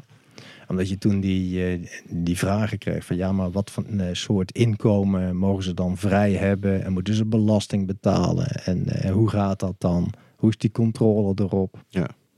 En eh, na een tijdje hoorden we er ook niks meer over, Nee, over maar- het plan. Maar weet je nog dat in die tijd, dan, dan praat je over een paar jaar verder, maar niet veel verder, 1998, ik weet niet of je je kunt herinneren. Toen eh, stuurde de Belastingdienst brieven rond via growshops, waarin ze kwekertjes opriepen om zich te melden met hun eh, kweek als Ja. ze er inkomen uithaalden. Dus eigenlijk een, eh, ja, een navolging van het pleidooi van zorgdrager, laat die kleine telers telen voor die coffeeshops. Zag dat de Belastingdienst erop inspeelde door de mensen op te roepen geef alsjeblieft je inkomen aan, want dan heb je in ieder geval wit inkomen. En we zullen je niet vervolgen. Nee, Dat maar dat was net het vervelende. De Belastingdienst deed dat. En die Belastingdienst Ah, stuurde ja. die brief en mensen gingen zich melden Ja. en mensen gingen gesprekken aan. En toen stond er op enig moment een, eh, ik kan me nog heel goed herinneren, Volkskrant, voorpagina. Zag je mensen die in een ontmantelde wietkwekerij eh, werden, waren gefotografeerd. En die hadden dan recentelijk een belastingcontrole gehad. Dus die zeiden, ja, nu ben ik in een lege ruimte door de politie. Terwijl ik recent notabene met de belastingambtenaar door eh, de kwekerij liep om te kijken over de heffing. Ja, dat is volgens mij precies die periode waar Steven Kompier die documentaire De Achterdeur over heeft gemaakt. Hè? Ik wou net zeggen, ik, ik, ik heb volgens mij daar de documentaire, een, of een Ja, documentaire dat is die van. Steven. Ja. Ik, ik, heb, eh, ik heb destijds eh, een discussie gehad op de radio met eh, de projectleider van de Belastingdienst en iemand van justitie. En ik heb dat toen eh, ja, bekritiseerd, omdat ik zei van als je zo'n brief stuurt als overheid, als Belastingdienst, moet je het er eigenlijk op zijn minst bij zetten dat het betalen van belasting niet betekent dat daarmee de handeling legaal is. Ja. Dus je moet er eigenlijk ook bij zeggen van het betalen van belasting betekent niet dat als je gepakt wordt, dat het betalen van belasting in je voordeel gaat werken. Want even voor het normale besef, als je gepakt wordt met een hennepkwekerij, maakt het nogal uit in de bestraffing of je één keer hebt geteeld of tien keer. Of je een maand bezig bent of vijf jaar. Dus als je belasting betaalt, je bent open, transparant en eerlijk, heb je ook een geschiedenis. En als je dan weet dat geld wat je verdient in strijd met de wet, ongeacht of je er belasting over hebt betaald, ja of nee, vatbaar is voor onneming, dus Ja. wat ze van je af mogen pakken, ja, dan kun je op je tien vingers uittellen dat de betaler van belasting, daar kleeft nogal een risicootje aan. Je maakt eigenlijk je eigen bewijsmateriaal tegen jezelf, noem je dat? Ja. Eh, Ja, en toen die, dat stuk in de krant kwam, zie je weer hoe de politiek is, 98. Eh, toen veranderde het voorschrift informatievoorziening. Vanaf dat moment werd de Belastingdienst verplicht om alle informatie die ze had over illegale hennepteelt te delen met justitie. zo. Ja. Dus ik, ik heb toen een aantal klanten gehad die ik adviseerde stop. Want eh, nu wordt eh, gemeld. En er waren er een paar en die zijn het debat aangegaan. Dus die hebben zich gewoon laten oppakken en die hebben eh rechtszaken aan de broek gehad. Maar de meeste verstanderen die stopten. ja, want het was praktisch onmogelijk om daarin je gelijk te krijgen eigenlijk. Ja, je kon je gelijk niet krijgen, want die rechter die kan alleen maar vaststellen dat je de wet hebt overtreden. Ja. En zelfs als die rechter die wet maar niks vindt, is het zijn taak om die wet toch toe te passen. Want daar is die voor eh, aangesteld. Ja, Ik, precies. ik sla trouwens nog een jaartje, een paar jaar over, herinner ik me. Ik heb zelf ook wel meegedaan aan zo'n politiek verhit debat. Kun jij je waarschijnlijk nog herinneren? Het Rijk van Hash en Wiet, Vara's Ja. Impact. Ja, weet ik nog. Ja. En kort daarvoor zat ik bij Sonja Barend met eh, destijds eh, de minister, Hirsebalin. Uh-huh. En eh Wattel, Peter Wattel, was toen hoogleraar, tegenwoordig advocaat-generaal bij de Hoge Raad Fiscale Kamer. En dat, eh, die, is die Wattel is gepromoveerd op de fiscale behandeling van het wederrechtelijke. Oké. En ik zat bij Sonja Barend te vertellen over hoe dat nou ging in de praktijk. Als je nou hash en wiet verhandelt, teelt of eh, importeert, exporteert, maakt niet uit. Als je daar je centjes mee verdient, hoe je dat dan fiscaal moet verantwoorden. Dus ik was er vertellen. Of ja, gewoon een normaal bedrijf. Hè? Ja. Dus eh, je hebt inkomen, je hebt kosten. Maar het meest sappige was natuurlijk dat onder die kosten ook bijvoorbeeld eh, vuurwapens vielen. Oh ja, ik weet het nog. En En, eh, en vechthonden. Ja, precies. Die kon je ook, die kon je, ja. Dat was toch omdat eh, de belasting is, is amoreel? Exact. Ja, precies. da- daar ging dat debat over. En ik vond het toen nog leuk. Je ziet hoe on, onbezonnen jeugdig ik was. zeg Maar. 1994. Dus ik kan Beetje de knuppel in het hoenderhok te gooien. knuppel aan het hoender ook gooien. en, ja, wat ik daarmee veroorzaakt heb, is gewoon de wet aftrek, beperking, kosten, misdrijf. Ja. En dit is dus ontstaan door die rare belastingadviseur die er met zijn eh, rode jasje. Dat had ik toen aan mijn vrouw zei.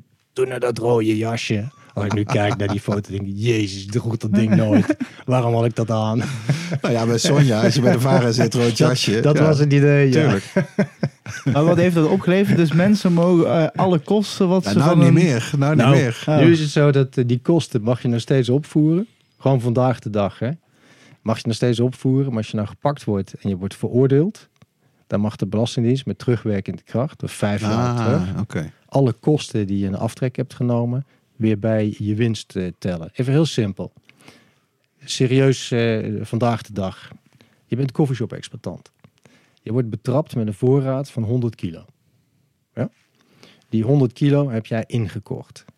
Dus je hebt in jouw boeken heb je de inkoopkosten van die 100 kilo staan. Dan worden die 100 kilo door de politie in beslag genomen. Dat betekent dat tegenover die inkopen komt geen omzet meer te staan.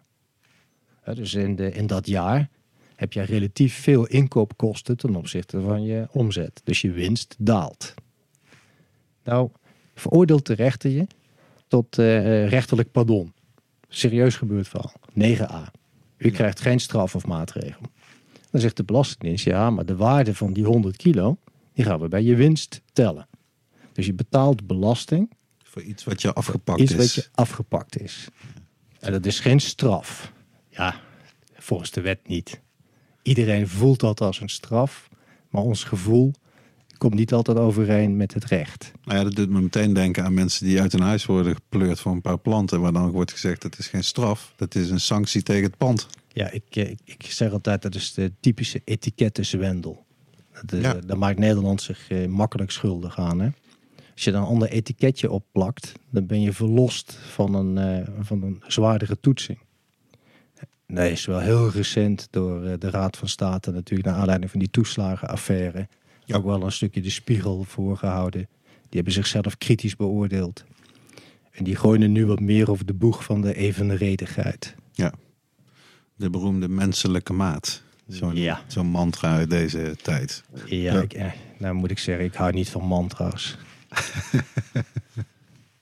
Maar deze hoor je wel vaker. Je hoort hem vaak en Ja. daarom houd ik er niet van, omdat ik weet dat hij zo betekenisloos is. Ja, ja dat, dat is in ieder geval het risico met dat soort dingen. Ehm, zelf heb ik altijd het idee gehad dat de vijf jaar dat opstelt de minister van Justitie en Veiligheid was. Toen, volgens mij heet het ook ministerie van Veiligheid en Justitie. Ja. Dat dat eigenlijk het dieptepunt is geweest in die hele periode van verstrenging. En dat we dus eigenlijk het ergste achter de rug hebben. Deel jij die analyse of ben je pessimistischer? Nee, ik denk dat je gelijk hebt dat eh, in de periode dat eh Opstelten er zat, eh, was wel het, het slechtste van het slechtste. Echt hè? Zelfs als je kijkt naar de periode van Donner, die was streng, maar dat, dat is gewoon een, een voortreffelijk jurist. Dat is gewoon een, een, hele intellectuele man die ook eh, ver vooruit kijkt en ver vooruit denkt. Dus die pilot Donner, hè, waar we tegenwoordig dat ingezeten criterium aan te danken hebben, daar had hij wel heel goed over nagedacht. Kon hij ook heel goed beargumenteren. En waarom hij wat wilde experimenteren. Maar onder opstelten hadden we te maken met iemand eh, die eh, ja, wat minder goed in het juridische was. Hij kon wel goed praten en overtuigen. Maar hij was niet echt een, eh, een slimme jurist. Nee. Nee, de nuance was eigenlijk gewoon helemaal verdwenen bij die man. Had ik altijd het idee. Ja, maar je moet je ook voorstellen, in de politiek hebben we natuurlijk wel ook eh, te maken met populisme. Hè? Ja. En een, een VVD eh, heb ik nooit problemen mee gehad. Want eh, als je heel liberaal denkt, en ik denk heel graag heel liberaal, dan eh, is het voordeel van eh, liberalisme dat je de ander vrijlaat in zijn keuze. Dus ook voor drugsgebruik. Jij mag doen met jouw lichaam wat jij wil, zolang je mij daar geen kwaad mee berokkent of de maatschappij niet. Maar die, die stroming binnen de VVD, die moest gaan concurreren met een Geert Wilders, eh, vandaag de dag met een Forum. Ja. Het- ja, weet je, je krijgt dan toch wat meer dat je naar de extreme hoek gaat. Ik, ik noem het gewoon echt extreem. Dan ga je niet meer nadenken, maar dan ga je kreten slaken en dan ga je kijken waar je mensen in meekrijgt. Beetje de Amerikaanse manier van politiek, toch? Culture wars. Vreselijke. Ja. Zodat je alleen maar eh, over eigenlijk onbenullige dingen strijdt. En de dingen die ertoe doen, daar kom je niet naartoe. Ja, precies. Namelijk eh, inkomensverdeling en Ja. eh, gezondheidszorg, gelijke kansen. Zorgen dat er voldoende huizen zijn. Ja, veel beter als je praat gewoon over drugs en over Precies. toiletten of weet ik veel wat. Dan hoef je daar niet over te hebben. Ja, nou ja, dan kunnen we in ieder geval constateren dat we dus het ergste wel achter de rug hebben. Eh, we hebben het al best uitgebreid gehad over de wietproef. Eh, hoe zie jij de, de, de toekomst van het Nederlandse beleid? Als je ook ziet wat eh, ja, dat Duitsland nou van plan is in ieder geval om te legaliseren. Ja, ik, ik- denk dat we uiteindelijk niet anders kunnen dan legaliseren. En dat, dat denk ik met name omdat ik zie dat wij in het verleden heel snel eh, riepen... wij eh, zijn gebonden aan verdragen en kijk eens eh, de war on drugs eh, de Verenigde Staten. En alles wat wij wilden was onmogelijk. Hè. Er werd steeds geroepen, de verdragen staan dat niet toe. Wij zitten vast eh, gebakken. En dan zie je Heel lang hebben we dat moeten Heel lang. Echt heel lang moesten we dat aanhoren. Met, met, zelfs met hele geleerde conclusies, Ja. eh, adviesrapporten. En het ene rapport was nog dikker dan het andere en geleerde. En iedere keer was eh, de kern, ja, wij zouden misschien wel willen, maar het kan gewoon niet. En dan moest iedereen weer terug in het hok. Maar ja, dan zie je dat in de Verenigde Staten dat dingen gebeuren dat je denkt, hè, dat waren toch die grote pleitbezorgers van die verdragen. Zien die ruimte? Hoe kan dat nou? En dan een land als Canada. Hè? Precies, ja. En dan denk je, huh? wat? Verdragen? Ja, en dan- dan denk ik van als je nu terugkijkt aan al die mooie adviesrapporten, dan moet je dus eigenlijk zeggen van, nou, wellicht hebben die geleerden zich een beetje vergist. Ik zeg eh, broddelwerk. Ja, en als je dan gewoon gaat kijken, je, je noemde het net al, Wat kan Duitsland leren van Nederland? Nou, wat je kunt leren van Nederland is dat als je de beslissing neemt om cannabisverkoop, om dat mogelijk te maken, dat je dat wil reguleren, dan moet je het wel in één keer compleet doen. Niet half. Want als je het half doet, dan creëer je eigenlijk een, uh, ja, eigenlijk een monster. Ja, dat is echt wat in Nederland is gebeurd. En dat is wat in Nederland is gebeurd. En dat, dat, ja, ik, ik heb vaker gezegd van uh, wat men gedaan heeft, stelselmatig, is een vijand creëren die de moeite van het bestrijden waard is. Ja, ja ze, ze creëerden een eigen werk ook wel. Ja, ook dat. En dan de, de waarom-vraag is dan altijd interessant om te stellen. De ham-vraag. Ik heb die zelf ook vaak gekregen, met name van buitenlandse journalisten die echt niet kunnen begrijpen dat wij eerst voorop liepen en nou helemaal niet meer. En dan, dan kan je zeggen, buitenlandse kritiek, waar we al besproken hebben. Maar ik, ik, krijg toch ook, ik hoor ook wel eens van mensen die zeggen, eigenlijk is het zeg maar een soort, is het eigenlijk de kift? Is het een soort jaloezie? Is het zoiets van die, die jongens die die wiet verkopen, als die echt rijk worden, kijk ook naar Checkpoint bijvoorbeeld, een mooi voorbeeld. Als je te groot wordt, in zekere zin. Dat is company. Dan trekken ze je gewoon achterover, want dat uh, moeten ze niet hebben. Zie jij dat echt als een. Denk je ook dat dat meespeelt in, in zo'n beleidskeuze en, en, en hoe, dat, hoe, hoe zo'n OM omgaat met dat uh, cannabisbeleid? Ik zie dat niet in een, in een beleidskeuze, maar ik zie dat wel terug in benaderingen. En, en dan als je het hebt over het OM, dan behoor ik eigenlijk te zeggen: het Openbaar Ministerie is één en ondeelbaar. Maar uh, de praktijk leert dat dat niet zo is. Uh, je hebt het, uh, als je een zaak verwikkeld raakt, dan ben je A. afhankelijk van wie is de leider van het opsporingsonderzoek. Wie bij de politie trekt hier aan de touwtjes. Ja, want hoe verder die wil gaan, hoe verder die wil investeren mm -hmm. en daar zich hard voor maakt, hoe verder zo'n onderzoek loopt. Vervolgens ben je afhankelijk van wie is de officier van justitie die op die zaak zit. En wat is dat van officier? Wat voor ervaring heeft die officier?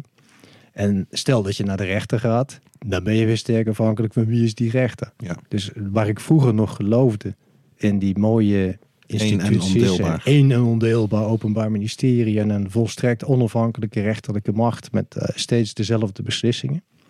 Ja, dat is natuurlijk niet waar.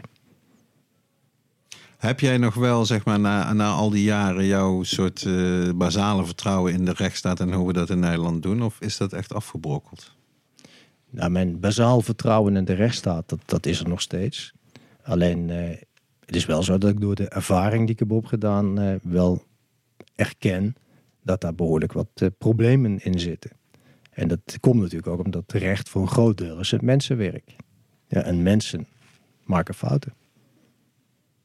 Ja, en dat krijg je er dan eigenlijk ook misschien nooit uit hoe je het systeem ook zou maken. Nee, dat is volgens mij onmogelijk. En als je zegt ik ga fouten uitroeien, en dan zijn mensen die zeggen ja, dan moet je de computer gaan gebruiken. Maar ik denk dat het dan alleen maar slechter wordt. Ja. Dus als je naar, de, naar het totaal kijkt, dan durf ik te beweren dat we de Nederland eigenlijk hebben niet zo slecht doen. Er worden wel fouten gemaakt, maar zo heel slecht doen we het niet. Nou, kort geleden was op televisie natuurlijk die film over uh, Bas Haan en uh, die moord, weet je wel, met de klusjesman en uh, de accountant. Ja, dan als je zoiets ziet, is het ook wel. Ik vond het zelf mooi genuanceerd gedaan, om, wat je zegt. Het is mensenwerk en dat geldt ook. In die film komt het heel mooi naar voren. Dat geldt ook voor die journalist en inderdaad voor die mensen die daarbij betrokken zijn. En dat, dat geeft die ruimte voor fouten te maken en soms echt heel. Ja. ja, fouten met enorme gevolgen, om het zo maar ja, eens te zeggen. Zeker. Maar dan moet je wel weer kijken naar Nederland, dat we wel een systeem hebben, dat je een eerste aanleg hebt. Dat je in hoger beroep heb je wat dan tegenwoordig het voortbouwend hoger beroep, het voortbouwend appel. Dus het concentreert zich dan echt op de pijnpunten van een vonnis. Mm -hmm. Dus als je de strijd dan echt richt op de, volgens jou, de gebreken in een vonnis, dan kun je bij het Hof daarover klagen. En dat Hof neemt dat dan ook in behandeling en onderzoekt die zaak zelf heb ik vaak bij het Hof het idee, dat is wat meer afstand. Je moet je voorstellen, plaatselijk gebeurt iets, plaatselijke politie pakt iets aan, plaatselijke officier van justitie doet die zaak. Dat, dat geeft een hoop reuring bij grote zaken. Je ziet dat het publiek er bovenop zit. Dat geeft ook weer een zekere spanning in zo'n rechtszaal. En naarmate de procedure langer duurt en de afstand van de plek delict wat groter wordt, dan zie je dat ook een afstandelijke benadering vaak leidt tot betere beslissingen. En daarnaast hebben we natuurlijk nog een hoge raad die op de formaliteiten let. Ja. Dus er is in ieder geval ruimte voor correctie, Ja. kan je zeggen. Ja. Bij, bij het VOC, en eh, om ook eh, onze overleden grote vriend Doede te quoten, die heeft vaak toen geroepen dat wij als VOC zijnde het, de Nederlandse staat zouden moeten vervolgen. Of in ieder geval daar een, een, een Een rechtszaak zaak tegen tegen, de staat, ja. een zaak tegen. Hoe kijk jij daar tegenaan? Of tegen zoiets? Ja, dan, dan, dan word ik weer belemmerd eh, door, mijn, eh, door mijn beroepservaring. Want dan, kijk ik en dan denk ik, ja oké, hoe ga ik dat vormgeven? Ik ga de staat dagvaarden. Nou ben ik geen civiel jurist, maar als ik de staat ga dagvaarden, dan moet dat in een civiele procedure. Dus dan moet ik al een eh, onrechtmatige daad aan die overheid kunnen toeschrijven. En dan hoor ik wel eens mensen die zeggen, ja, maar de onrechtmatigheid bestaat eruit dat ik nu mijn medicinale cannabis moet kopen in de apotheek. Ja, en dan begin ik na te denken en denk ik, ja, ja. Maar er zijn natuurlijk wel meer medicijnen die niet vergoed worden in het basispakket. En er zijn wel meer aandoeningen, misschien wel ernstigere aandoeningen, waar je geen vergoeding kunt krijgen als je een behandeling zou kunnen krijgen. Dus is dat nou een onrechtmatige daad? Of is dat een keuze die voorbehouden is aan de politiek? En dan, dan hoor je alweer dat ik eigenlijk hierdoor twijfel. En hoe meer je twijfelt, hoe duidelijker is. Dat, je die rechter niet gaat overtuigen daarmee. Nee, Ja. nee, tenminste Ja, ik niet. Het Nee. woord onrechtmatig is wat dat betreft al interessant natuurlijk. Kijk, als het in, in, in, de, in, in het recht, hè, dus het, het wetboek van strafrecht of al die wetboeken die je hebt, als het klopt, als het daar allemaal in staat hoe je dat doet, dan is het daarmee dus rechtmatig. Waarmee nog niet wil zeggen dat het misschien rechtvaardig is of goed, maar in ieder geval wel rechtmatig. Precies. Ja, en ik, ik heb zelf ook wel, want eh, inderdaad, nou ja, ik- mooie herinnering eraan wel vaak met Doede over gehad. Omdat, kijk, er zijn natuurlijk die zaken geweest ehm, in Zuid-Afrika, in Georgië en ook in Mexico, waar dus zeg maar tot aan het hoogste hof is bepaald. Het, het verbod op cannabis voor persoonlijk gebruik, dat is, gaat tegen onze grondwet in. Is ongrondwe- ongrondwettelijk. Maar ja, helaas, helaas, in Nederland, hoe raar het ook klinkt, wij, de rechter mag hier niet toetsen aan onze grondwet. Nee. Dus je kunt niet naar de rechter stappen en zeggen: hé, hey, mijn grondrecht, artikel zoveel, zelfbeschikking, eh, er zijn er nog een paar meer, wordt hier geschonden. Want eh, dat pas, kan niet in ons systeem, toch? En wel in die landen. Nee, maar hij- de rechter mag niet toetsen aan de grondwet, maar wel aan de verdragen. Dus als je naar een internationaal verdrag kijkt, dan zou je daar ook eh, een beroep kunnen doen op de vrijheden die daar worden Oké. gegeven. Dus het is niet zo dat Zou, we door... Moeten we dat dan niet doen, André? Ja, je, hebt toch maar- de Europese wetgevingen die Ja. anders zijn dan een landelijke? Ja, maar als je nu Ja, bijvoorbeeld kijkt... mens. Maar laten we nou eens deze nu als voorbeeld nemen. En je zegt van ja, maar weet je, eh, wij hebben in Nederland het gebruik van verdovende middelen. Dat eh, het is niet duidelijk dat dat is toegestaan. Als je gaat eh googlen en je kijkt op de site van eh, bijvoorbeeld het ministerie van Volksgezondheid, dan lees je en bij, en bij Jelinek en allerlei instanties dat Nederland het gebruik van verdovende middelen niet verbiedt. Dat klopt toch ook? Dat staat toch niet in de opiumwet, gebruik? Nee, dat klopt. Ik, ik vraag me altijd zelf af, maar dat is omdat ik zo dom ben. Daar staat erin dat je niet aanwezig mag hebben. Dat klopt, ja. Dan heb ik hier zo'n mooi zakje. Ik zie er wat op staan. H12. Nou wil ik dat gaan roken. Of gaan, weet ik wat, in mijn pijpje stoppen. Help. Ik heb het in mijn hand. Wat heb ik nu? Ja, maar bezit, heb, ja, voorhanden hebben is zelfs al verboden. Ja, want bezit, dat is een juridische kwalificatie. Ik ben niet de bezitter van dit zakje. Ook niet de eigenaar. Dat ben jij, want het lag bij jou. Dit is van jou, zei je net. Dus ik, ben, ik heb eigenlijk helemaal niks over te zeggen. Maar ik heb het nu wel opzettelijk aanwezig. Ik heb slecht nieuws voor eh, jullie nu. We hebben tezamen een vereniging dit zakje wiet opzettelijk aanwezig. Daarmee overtreden wij de wet. Ja, dan, kijk ik naar dat topje en eh, uit eh, ervaring weet ik dat ik me hier niet zo heel veel zorgen hoef te maken, want dat is niet zo heel veel. Dus ik, ik, ik sla nog niet op tilt. Ik verwacht geen handboeien als ze binnenkomen. Maar de kern is, hoe kan ik gebruiken Zonder voorhanden hebben. zonder aanwezig te hebben? Ik heb daar notabene een korte discussie over gehad met Greetje Bos, de wethouder in Breda Ja. en voormalig officier van justitie, die Ja. dat ook zei. En, Toen en, ik zei van, maar het gebruik is toch niet verboden? Maar, en zij was zeer gedecideerd. Ze zei gelul, basically.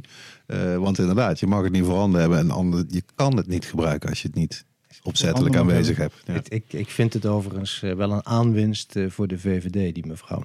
Ja, hè? Ja, absoluut. Zij is een, een positieve uitzondering, kunnen we zeggen. Binnen die partij. Zeker ook eh, de manier waarop ze praat en de ervaring die ze heeft. Ja, Ja. en ze kan het ook duidelijk vertellen. Veel Heel meer. duidelijk. Ja. Hey, en André, als ik jou, wil ik jou nog een laatste dingetje vragen. Al- Als ik jou google, als ik jouw naam intyp, dan krijg ik eigenlijk het eerste wat ik erachteraan staat, komt, staat Mierenmet. Ja, En dan word ik wel een beetje nieuwsgierig. En misschien eh, kun je of mag je daar iets over vertellen? Ja ik, ik kan je daarover vertellen dat dat eh, tot heel veel spannende verhalen heeft eh, geleid. en eh, dat ik in allerlei boeken ben genoemd. En dat ik in de hoek ben gezet ook bij Enstra. En, Echt?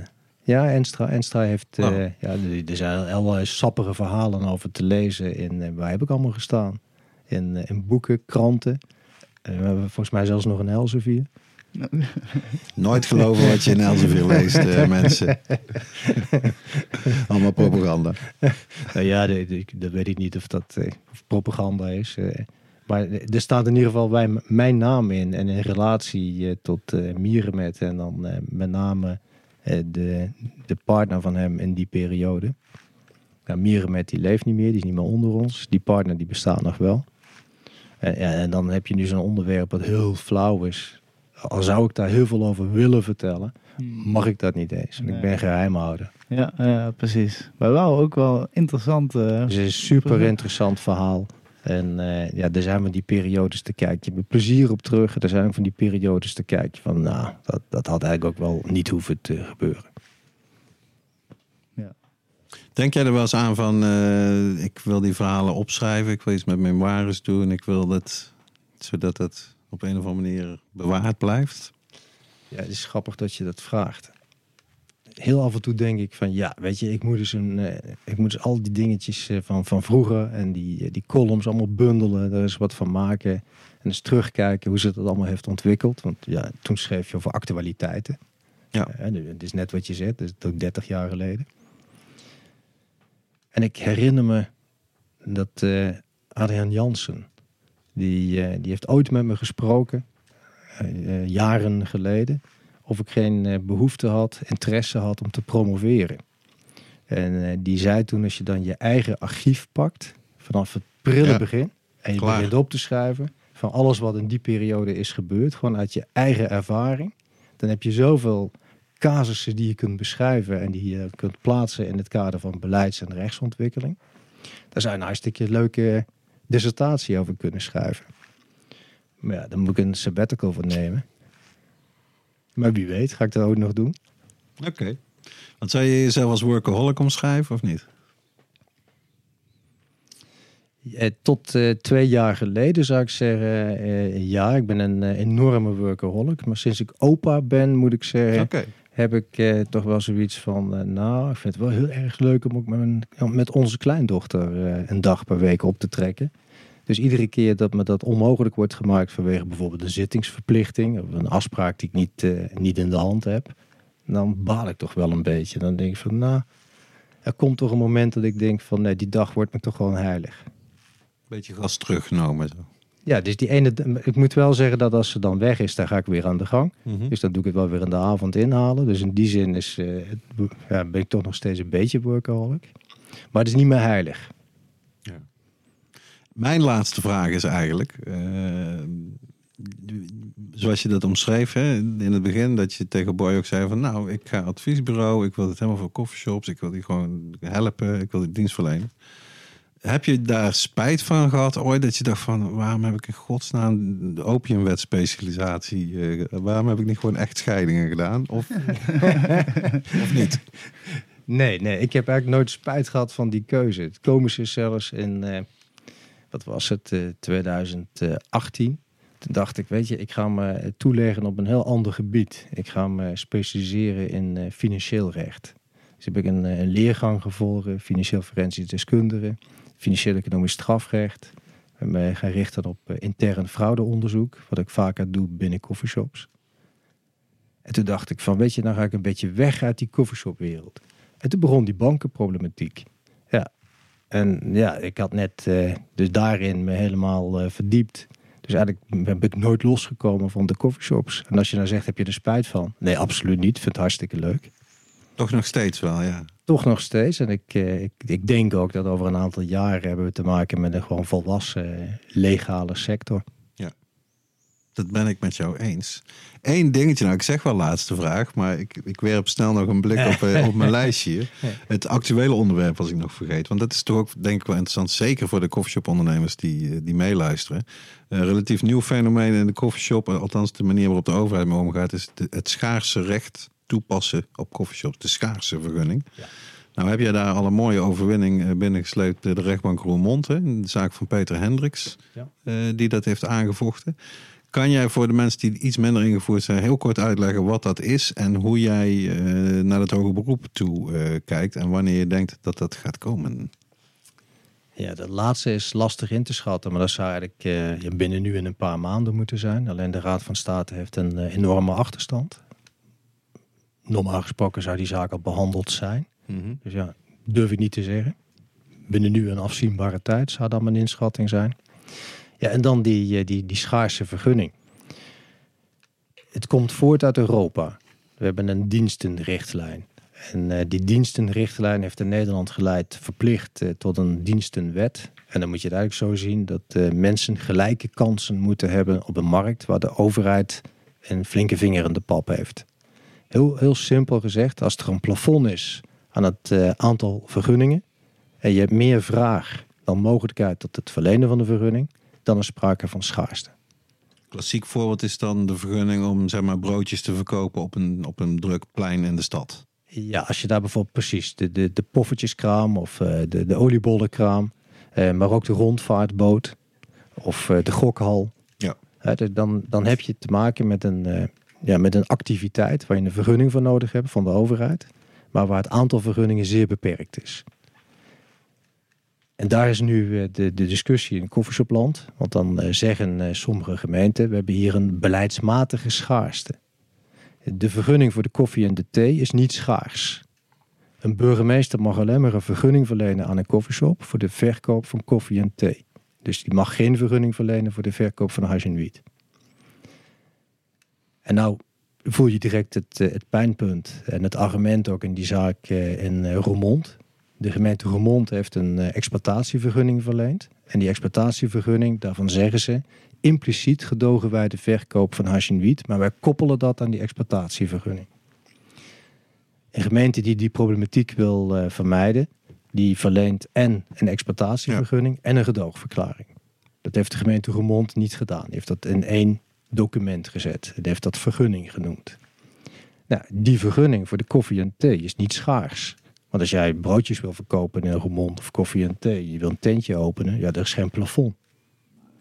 Daar waar de schaarste zit, is in de hash en wiet. Ja. Maar dat is niet vergund. En dan roept de domme jurist zoals ik, ja, die dienstenrichtlijnen, die dienstenwet, die gaan alleen maar over legale activiteiten, waarvoor vergunningen kunnen worden verleend. Hier kan geen vergunning worden verleend. Dus hoezo zou dan sprake zijn van een schaarse vergunning? Zo, Ja, die- Dit is wel heel scherp. Het is wel heel mooi. Maar dat koppelen van die twee, dat is toch een beetje, eh, Dom. ja, en ook een beetje raar, zou je kunnen Ja. zeggen. Ja, maar dat is weer die, die regelzucht. Dan eh, zitten de ambtenaren en die denken... ja, maar als er de vergunning is, dan eh, heb ik veel meer mogelijkheden. Het is maar een gedachte, hè. Maar jaren geleden promoveerde een, eh, een, een bestuursrechtjurist op, op, op dit onderwerp. En die adviseerde toen al, trek dat uit elkaar.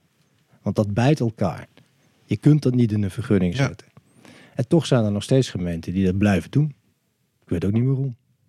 Nou ja, waarschijnlijk in de hoop op meer controle. En dan inderdaad. eh, Ja, maar dat is dus echt een, eh, ja, iets wat niet juist is. Ja. Daardoor heb je niet meer controle. Want je kunt die vergunning verlenen voor de koffie en de thee. En daarnaast een eh, gedoogverklaring. En beide kun je handhaven. Alleen met een ander instrument. Het ene heb je de gemeentewet. En bij het andere heb je artikel 13b opiumwet. Zo moeilijk hoeft het niet te zijn. Maar als ik dit zo hoor, dan ga je wel met vertrouwen toe naar het hoger beroep, toch? Ja, ik, eh, ik ga daar met vertrouwen naartoe. Omdat de huidige systematiek zo is. Maar ik zeg er wel bij. Bedenk je. Op het moment dat die, eh, die wet verandert. En die coffeeshops een legale bedrijfstak worden. Als dan het beleid blijft zoals nu, dus dat je een plafond hebt, ja, dan is die discussie vrij snel eh, gevoerd. Dan is die koffieshop wel degelijk gewoon een, eh, een, een, ja, een bedrijf met een schaarse vergunning. En, en even voor de duidelijkheid, het belletje ontbreekt vandaag. Ja, belletje. wat houdt nou het schaarse vergunning in? Wat, wat, wat, wat voor, bij zo'n broodjeszaak Ja. op een plein Ja. Wilde dan zeggen dat hij na elke vijf jaar Precies, bijvoorbeeld Exact. exact. opnieuw Ja. met- Loten. Precies. Lo- loten is dan een systeem. Je zult dan een, eh, een, een systeem moeten verzinnen waarin eh, iedereen de gelijke kans heeft om een aanmerking te komen voor zo'n vergunning. Ja, dus je moet je voorstellen, er zijn mensen die hebben een eh, oliebollenkraam. Die staan al sinds jaar en dag op een bepaald plekje om een oliebolletjes te verkopen. Die investeren in zo'n hele grote kar. En dan komt de gemeente en die zegt van, vanaf nu is uw vergunning schaars. Dus over vijf jaar heeft ieder ander ook de kans om uw plekje te bemachtigen. En dan zegt zo iemand, ja maar mijn grote auto heb ik heel veel voor betaald. Hoe moet ik dat dan doen in die jaren? Ja, dan moet je verstandig eh, fiscaal mee omgaan. Moet je afschrijven. En dan zie je de hele grote bedrijven. Denk aan eh aardoliemaatschappij. eh, denk aan ja, Shell, NAM. Als die moeten investeren in hele grote dure machines. Dan is die termijn van die vijf jaar te kort. Dus Ja. dan, dan worden dat termijnen van 10 jaar, 20 jaar, 30 jaar. Dus dan ga je kijken naar de investeringen. Ja, is, het, is het niet zo dat die dienstenrichtlijn dat die oorspronkelijk door Bolkestein is verzonnen? Toen die eurocommissaris was? Bekende VVD-man? Ik, ik durf het eh, niet te zeggen of hij daar nou de echte uitvinder van is. Het is een kansen. eh die komt weer eh, het liberale standpunt. Hè? Ja, dit is in Kansen. zekere zin is het wel ja, een soort VVD-liberaal-achtige manier. Ja. Ja, maar en, eh, als je naar de VVD kijkt en je bent weer echt eh, die, diegene die een liberaal standpunt erop nahoudt, dan is het zo dat het niet zo is dat die overheid eh, Dat jouw moet kans moet creëren. ja. Dan moet je zelf je stinkende best voor doen. En als ik graag die oliebollenkraam wil, dan kan ik die beste man toch benaderen met de vraag of die bereid is dat ding aan mij te verkopen. Ja. En als, die, die, als ik die plek wil, kan ik toch met die man in onderhandeling treden. Daar heb ik toch niet eh, vadertje staat voor nodig. Ja, dat klopt. Dat zou het echte VVD-standpunt eh, moeten Oh, zijn. verklap ik iets? Oké, nou, eh, heb jij nog een, eh, een dingetje wat je desperately graag wil weten? Ja, ik vind het vooral gewoon, eh, ik vind het fantastisch in ieder geval dat er iemand zoals André is die er voor de koffieshophouders man, wil al die opkomen. Ik hoor alleen maar eh, altijd fantastische verhalen over jou. Dus het is voor mij een zeer een eer om jou een keer eh, in de uitzending te hebben in ieder geval. En ook eens om je vra- standpunt te bezien, te bekijken in ieder geval. Super interessant. Aan jouw journey. Ja, dankjewel. Dank Ja. voor de uitnodiging. Dank voor deze leuke avond. Ja, graag gedaan. We, gaan, we hebben dadelijk nog een laatste prangende vraag eh, voor André die eh, ge- gestuurd is. Ja, die, die komt er eigenlijk nu al direct aan door eh, het- reacties het van is- luisteraars. Daar is het tijd voor. Oh. Ja, en zoals elke aflevering eh, gaat, eh, eh, vragen we aan onze luisteraars of dat ze nog een leuke vraag hebben of een opmerking of een suggestie.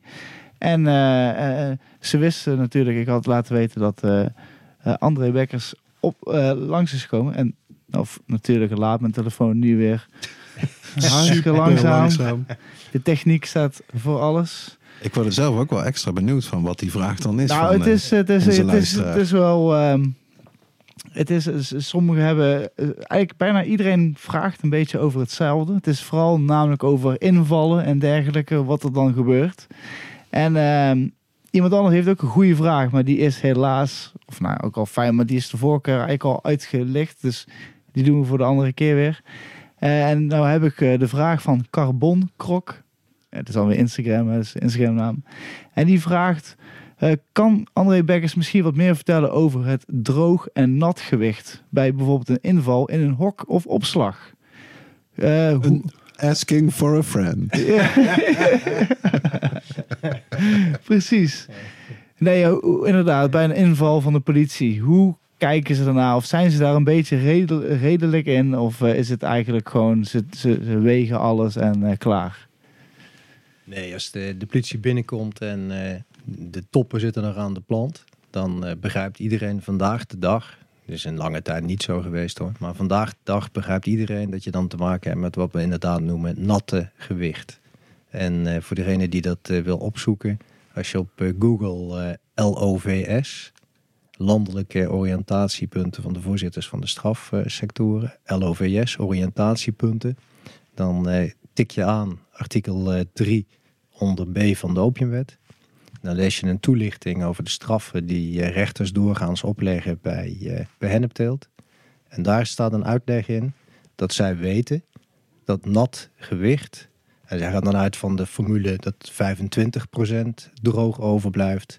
De meeste mensen in het vak zeggen 20%. Ja, me ook aan de hoge kant. Ja, ik ook. Ik vind 25% is aan de hoge kant, 20% is reëel. Eh, ooit heeft eh, Nicole Maalstee daar een eh, interview bij gehad eh, bij uh, Bedrokan. En die kwam er zelfs nog eh, wat eh, lager uit. Ja, ah, heel interessant. Gelukkig zijn ze daar een beetje redelijker over. Maar het is natuurlijk ook zo dat degene die eh, bij de politie zit en bij de politie een verklaring aflegt, die wordt geconfronteerd met een bepaald gewicht. Als je op alle vragen uitsluitende beroep doet op je zwijgrecht, dan kan het dus natuurlijk ook wel eens gebeuren dat je zelf niet wijs genoeg bent om ergens op te wijzen. Dus als je zoiets hebt, bespreek dat dan met je advocaat voordat je dat verhoor ingaat. Want soms is eh, volledig zwijgen niet verstandig. Er zijn situaties dat het verstandig is dat je op onderdelen in ieder geval een verklaring aflegt. Denk daarbij bijvoorbeeld aan je mislukte oogst. Als jij weet waar die mislukte oogst ligt, meld dat dan. Want als je alleen maar vertelt, ik had een mislukte oogst, dat gelooft nooit iemand. Ja, precies. Dus als je ook nog wel bewijzen voor jezelf kan. eh, Als je een mislukte oogst hebt, geef ik je advies. Maak een mooi fotootje ervan. eh, film het. Zorg dat je de krant erbij hebt. eh, dat je het kunt laten zien. Onderbouw je mislukte oogst. Want als je ooit gesnaaid wordt, die mislukte oogsten bestaan in de hoofden van de strafrechters niet. Nee, die tellen gewoon mee. Ja, oké. Ja, het is ook grappig, want iemand anders stelde exact deze vraag. Dat wist ik gewoon. Ja, precies. Die heeft hij zelf ingestuurd. Nou ja, dat, dat vind ik dan. Dat, ik ga we daar toch nog eventjes op door. Zijn er nou inderdaad van die vragen die je elke keer weer, weer krijgt? Ja, dit, deze twee. Met name deze? ja? Ja, die komen heel vaak voor. Nou ja, dan En wat we... natuurlijk ook heel vaak voorkomt, is van... eh, moet je nou de deur open doen als de politie voor de deur staat? Ja, laten we die dan ook even snel nog beantwoorden. Ja, ja, ik... nee, dat, ik, ik geef het advies om dat niet te doen. Wat, eh, en als je wiet kweekt in je huis, hè, denk eraan, nee, politiemensen die staan voor je voordeur. Als je een brievenbus hebt in je voordeur en je kweekt eh, in je huis, het eerste wat ze doen is die brievenbus open. Ik heb gelukkig eh, veel cliënten die honden hebben. Dus die hebben achter hun brievenbus een mooie houten kist. Die zit eh, keurig netjes luchtdicht. Vaak met een lavendelkussentje nog op de bodem. en dan kan de post niet opgevreten worden door de hond. Perfect. Ja, dat is hartstikke goed. Handig voor de post. Handig voor de post. Maar op het moment dat dan eh, iemand voor de deur staat, ik zou graag willen weten, als ik wiet zou kweken, wie voor mijn deur staat. Dus ik zou die deur niet zomaar openmaken. En als het de politieagent is, maak ik hem sowieso niet open als ik wiet kweek. Want dan wil ik weten of die bevoegd is om naar binnen te gaan. Als die bevoegd is, heeft hij een machtiging tot binnentreden. Als ik niet openmaak, maakt hij de deur open of zij. Dan weet ik dat hij bevoegd is. Op het moment dat ik de deur openmaak, daar krijg ik zo'n discussie dat ze me mogen overrompelen. En onze Hoge Raad heeft daar geen moeite mee. Hè? En dan bluffen ze zich naar binnen. En als je dat eenmaal hebt toegestaan, dan kun je nooit meer een beroep erop doen dat jouw woning onrechtmatig is betreden. Omdat je gewoon toestemming hebt. Dat je, schrijven ze op, toestemming. Zo, ja, ja. Dus als ze er staan, dan moet jij gewoon zeggen: heb je een machtiging, ja of nee? En als je die machtiging... Dus stel dat je wel zo aardig bent om de deur te openen. Dan vraag je, heeft u een machtiging? Dan kijk je naar die machtiging. Dan moet je hem ook lezen. Daar staat een naam op. En dan vraag je, bent u... Degene die op die... Nou, stel ik ben die politieambtenaar voor de deur. Dan, zie je mijn naam staan. En dan vraag je, bent u Bekkers? Kunt u zich legitimeren? Dan vraag je mijn legitimatiebewijs. Dat toon ik. En dan zeg je, u krijgt van mij geen toestemming om mijn woning te betreden. En dan zeg ik, Bekkers, met de machtiging in mijn handen. Ja, maar ik moet naar binnen. Ja. En dan moet jij als burger blijven roepen. Ja, Maar ik ik, geef geen toestemming. ik ga niet Ja. met u vechten. Dat zou ik niet doen. Maar u krijgt geen toestemming.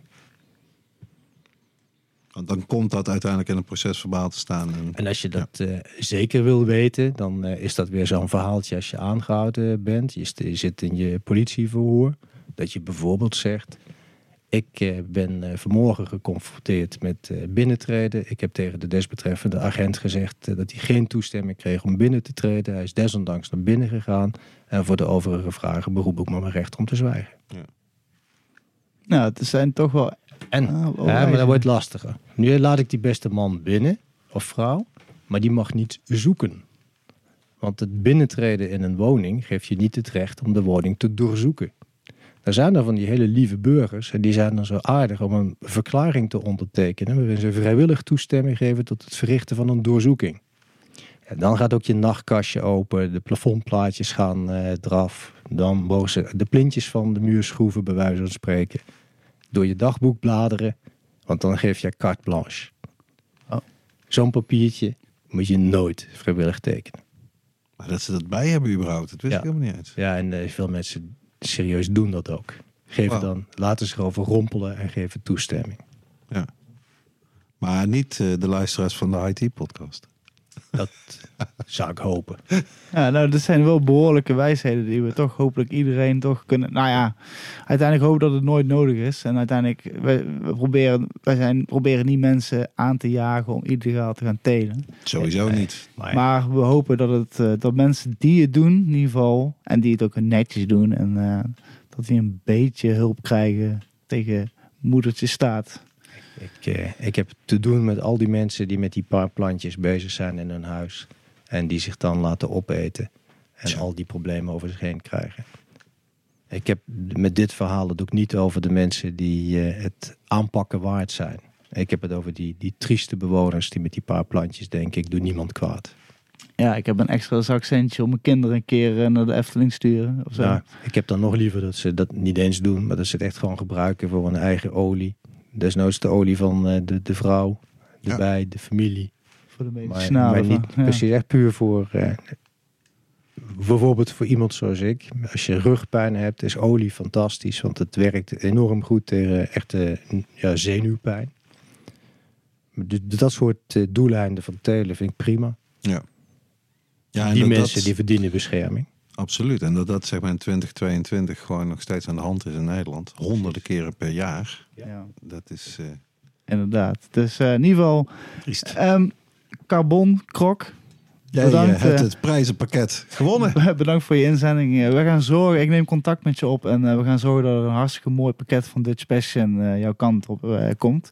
En voor iedere luisteraar die ook zo'n leuk pakket wil winnen, eh, wees, wees, niet, eh, wees niet verlegen. Stuur ons een berichtje op allerlei mogelijke manieren. Klim in je telefoon, klim, eh, kom langs. Instagram, alles. een bosuil, of noem je dat?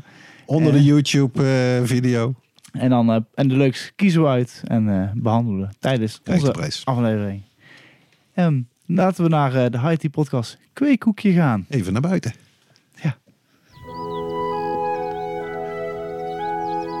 Het Haiti Podcast. Kweekhoekje. Ja, en we hebben vrij veel regen gehad de laatste tijd. Is dat eigenlijk goed of slecht nieuws voor het buitenwietseizoen? Dat is eigenlijk in deze fase kan het nog niet zo heel erg veel kwaad. Hoewel het wel, het, was hier in Brabant was het echt extreem. Ik moest echt mijn eh, schotels leeggooien, zo gezegd. Dat is dus wel een ding dat je in de gaten moet houden. Als je pot hebt met zo'n zo'n schotel, dat is de beste manier. Eh, als die echt helemaal vol water staat, dan kom je wel in de gevarenzone dat je wortels weg kunnen gaan rotten. Eh, dus zorg dat die in ieder geval droog staat. En als het heel extreem is, dan kan je plantjes eventueel naar binnen halen natuurlijk. Eh, dit is ook wel de tijd om over te potten. Als je een beetje op tijd bent eh, begonnen. Zorg dat hij meer ruimte heeft, die plant. En eh, ja, sinds nou, jij verteld hebt, André, dat je zelf ook al jaren eh, jou- jouw buitenplant, eh, buitenplantjes zelf kweekt. Eh, wat is jouw tip eh, voor de buitenkwekende luisteraar van eh, deze podcast? Onvoorbereid. Onvoorbereid? Nou, ik, ben een, ik, ik ben inderdaad een onvoorbereide teler. Ik laat eh, de natuur liefst zijn gang gaan. En ik doe het met zo min mogelijk franje. En ik moet eerlijk zeggen dat eh het gaat eigenlijk eh, redelijk goed. Potten of eh, volle grond, André? Ik, ik heb beide gedaan, maar de laatste jaren vind ik potten fijner. Omdat vaak aan het eind van het seizoen wordt het heel nat. En dan kan ik ze in de pot tenminste nog onder mijn veranda zetten. Exactly. Ja, dat is absoluut ook mijn ervaring. Ja, ik vond het zo zonde dat oogsten gewoon helemaal verregende, verrotten. Ja. Daar kon je niks aan doen in Ja. de volle grond. Dat, Nou, is, dat is het op één na ergste wat je kan meemaken als buitenkweker. het ergste is dat die planten gejat worden, wat ik helaas ook een paar keer heb gehad. Slakken. Ja, maar ik vind schimmel dat je inderdaad. Ja, je- schimmel, wat je, ja. je, sprak, je het ook mooi uit dat het echt wegrot. dat is zo jammer, want je hebt al die moeite erin gestoken het hele seizoen. Ja. En tegen de tijd dat je de vruchten wil gaan plukken, zijn de, de, vluchten, de vruchten gewoon eh, rot. ja, dat is zonde. En, maar hoe, hoe, hoe staan ze bij jou ervoor, eh Dirk? Ja, ze gaan eh, echt als een speer. Dat is wel, het is wel groeizaam weer, zeg maar. Dus het is ook tijd om te toppen, denk ik, voor de meeste mensen als ze dat nog niet hebben gedaan. Dan, dat die plant anders echt als een raket de hoogte inschiet. Je wilt dat die breder wordt. Dus haal dat bovenste topje eruit, wat ze bij tomatenplanten dieven noemen. Eh, dan kan je gewoon tussen je nagels vloep. En dan gaat daar, eh, gaan daar twee takjes ontstaan en wordt je plant een stuk breder. Dus dat zijn de, de buitentips eh, in dit kweekhoekje. Hij zit bij jou op de vierde, vijfde internode. De vijfde internode. Wauw. Kijk. Voor een niet-kweker eh, ben je erg advanced eh, in je knowledge. Ik leer van jou elke dag. Zeer Dat goed. Is, ik ben al... Zo kan je het gewoon doen. Het internode, het bladpaar, zeg maar. Tel ze van onderaf. waar een normaal takje zit. En dan bij of de vierde of de vijfde. Als die zover is gekomen, die plant. Dan is het het moment om eh, te gaan toppen voor de eerste keer. Ja, en, en het voordeel ook naast dat, het breed, een- dat je een breed brusje krijgt, is dat er ook nog meer hoofdtakken komen. Meer toppen. Waardoor je dus dikkere, grotere, eh, ja. Ja, niet zozeer dikkere. Nee, maar wel meer. Want je wil niet zozeer dikkere. Want die hebben het grootste risico Om te rotten. om te rotten. Eh, ja. Dus je wil een beetje splitsen. Want je kan daarna nog een keer eh, toppen. Je moet niet, je moet niet door blijven gaan als een gek. Maar je kan, eh, als je het nu doet, zeg maar, dan kan je over een week of twee, drie, als ze goed blijven doorgroeien, kan je alsnog, zeg maar, die twee die eh, uit zijn gekomen, alle twee nog een keer toppen. Weet je, het hoofd van Medusa. Dat is het. Je snijdt er een af en dan komen er twee voor terug. En dan geen hoofden, maar eh, lekkere wiettoppen. Nou, dat is toch interessant. Dus nou, voor Sowieso. elke luisteraar die aan het kweken is, succes. Stuur, stuur wat foto's op, mag altijd. En En, eh, anekdotes. en dus, Succes met de slakken. laten, we, ja, laten we doorgaan naar de oude doos.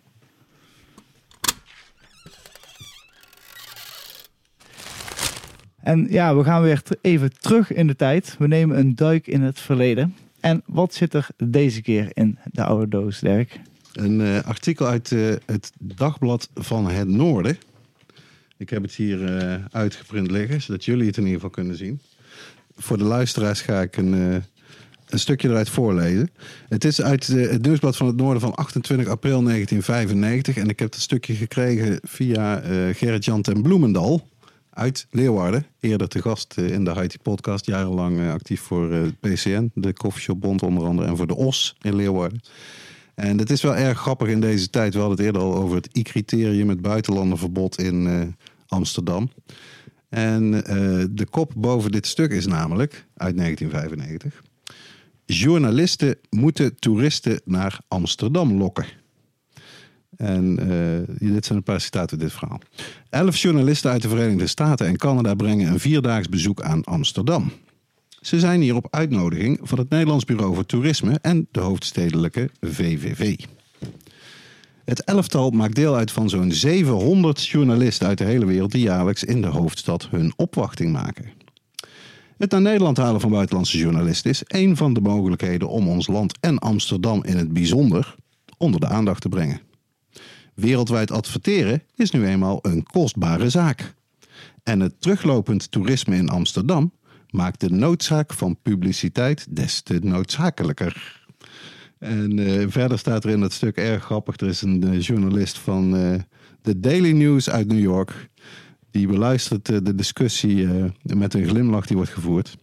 Als het gezamenlijk programma voorbij is, schrijft de verslaggever van de Dagblad van Noorden, slingert hij bijna opgelucht het rugzakje over zijn schouder en gaat er vandoor. Waarheen? De Waterloopleinmarkt, wat lopen door de stad en who knows, perhaps a joint in a coffee shop. Dus ik vind het zo grappig dat nu doen ze net alsof het door de coffeeshops komt dat er eh, zoveel toeristen in Amsterdam komen of zoiets. Dat is in ieder geval wat Femke Halsema ervan maakt. En hier is toch hard bewijs dat het zo actief vanuit het stadhuis en vanuit de VVV, de VVV van Amsterdam is gestimuleerd aan alle kanten. Dus zo zie je de tijden veranderen. Zeer interessant. Dan, eh, dank, ja, in ieder geval dankjewel Dirk voor deze mooie woorden in ieder geval. En dan gaan we wel naar onze allerlaatste rubriek van deze avond. De wijze woorden van ome Dirk.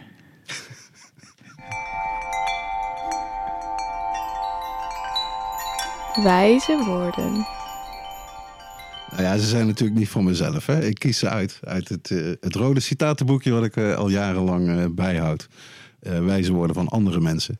En in dit geval eh, zijn ze van eh, Václav Havel. De Tsjechische toneelschrijver en dissident die president werd van zijn land. Ook alweer een tijdje dood. Eh, 2011 is hij overleden. En dit zijn zijn wijze woorden. Een inherent nadeel van de democratie is dat het de handen bindt van alle die de democratie serieus nemen, terwijl zij die er niets om geven, alle vrijheid krijgen om te doen wat ze willen. Nog steeds brandactueel, toch? Ja, Ah, heel diep. Heel diep. En heel mooi. Ja, dat eh, brengt ons tot het einde van onze 61, 61 aflevering alweer van de High Tea Podcast.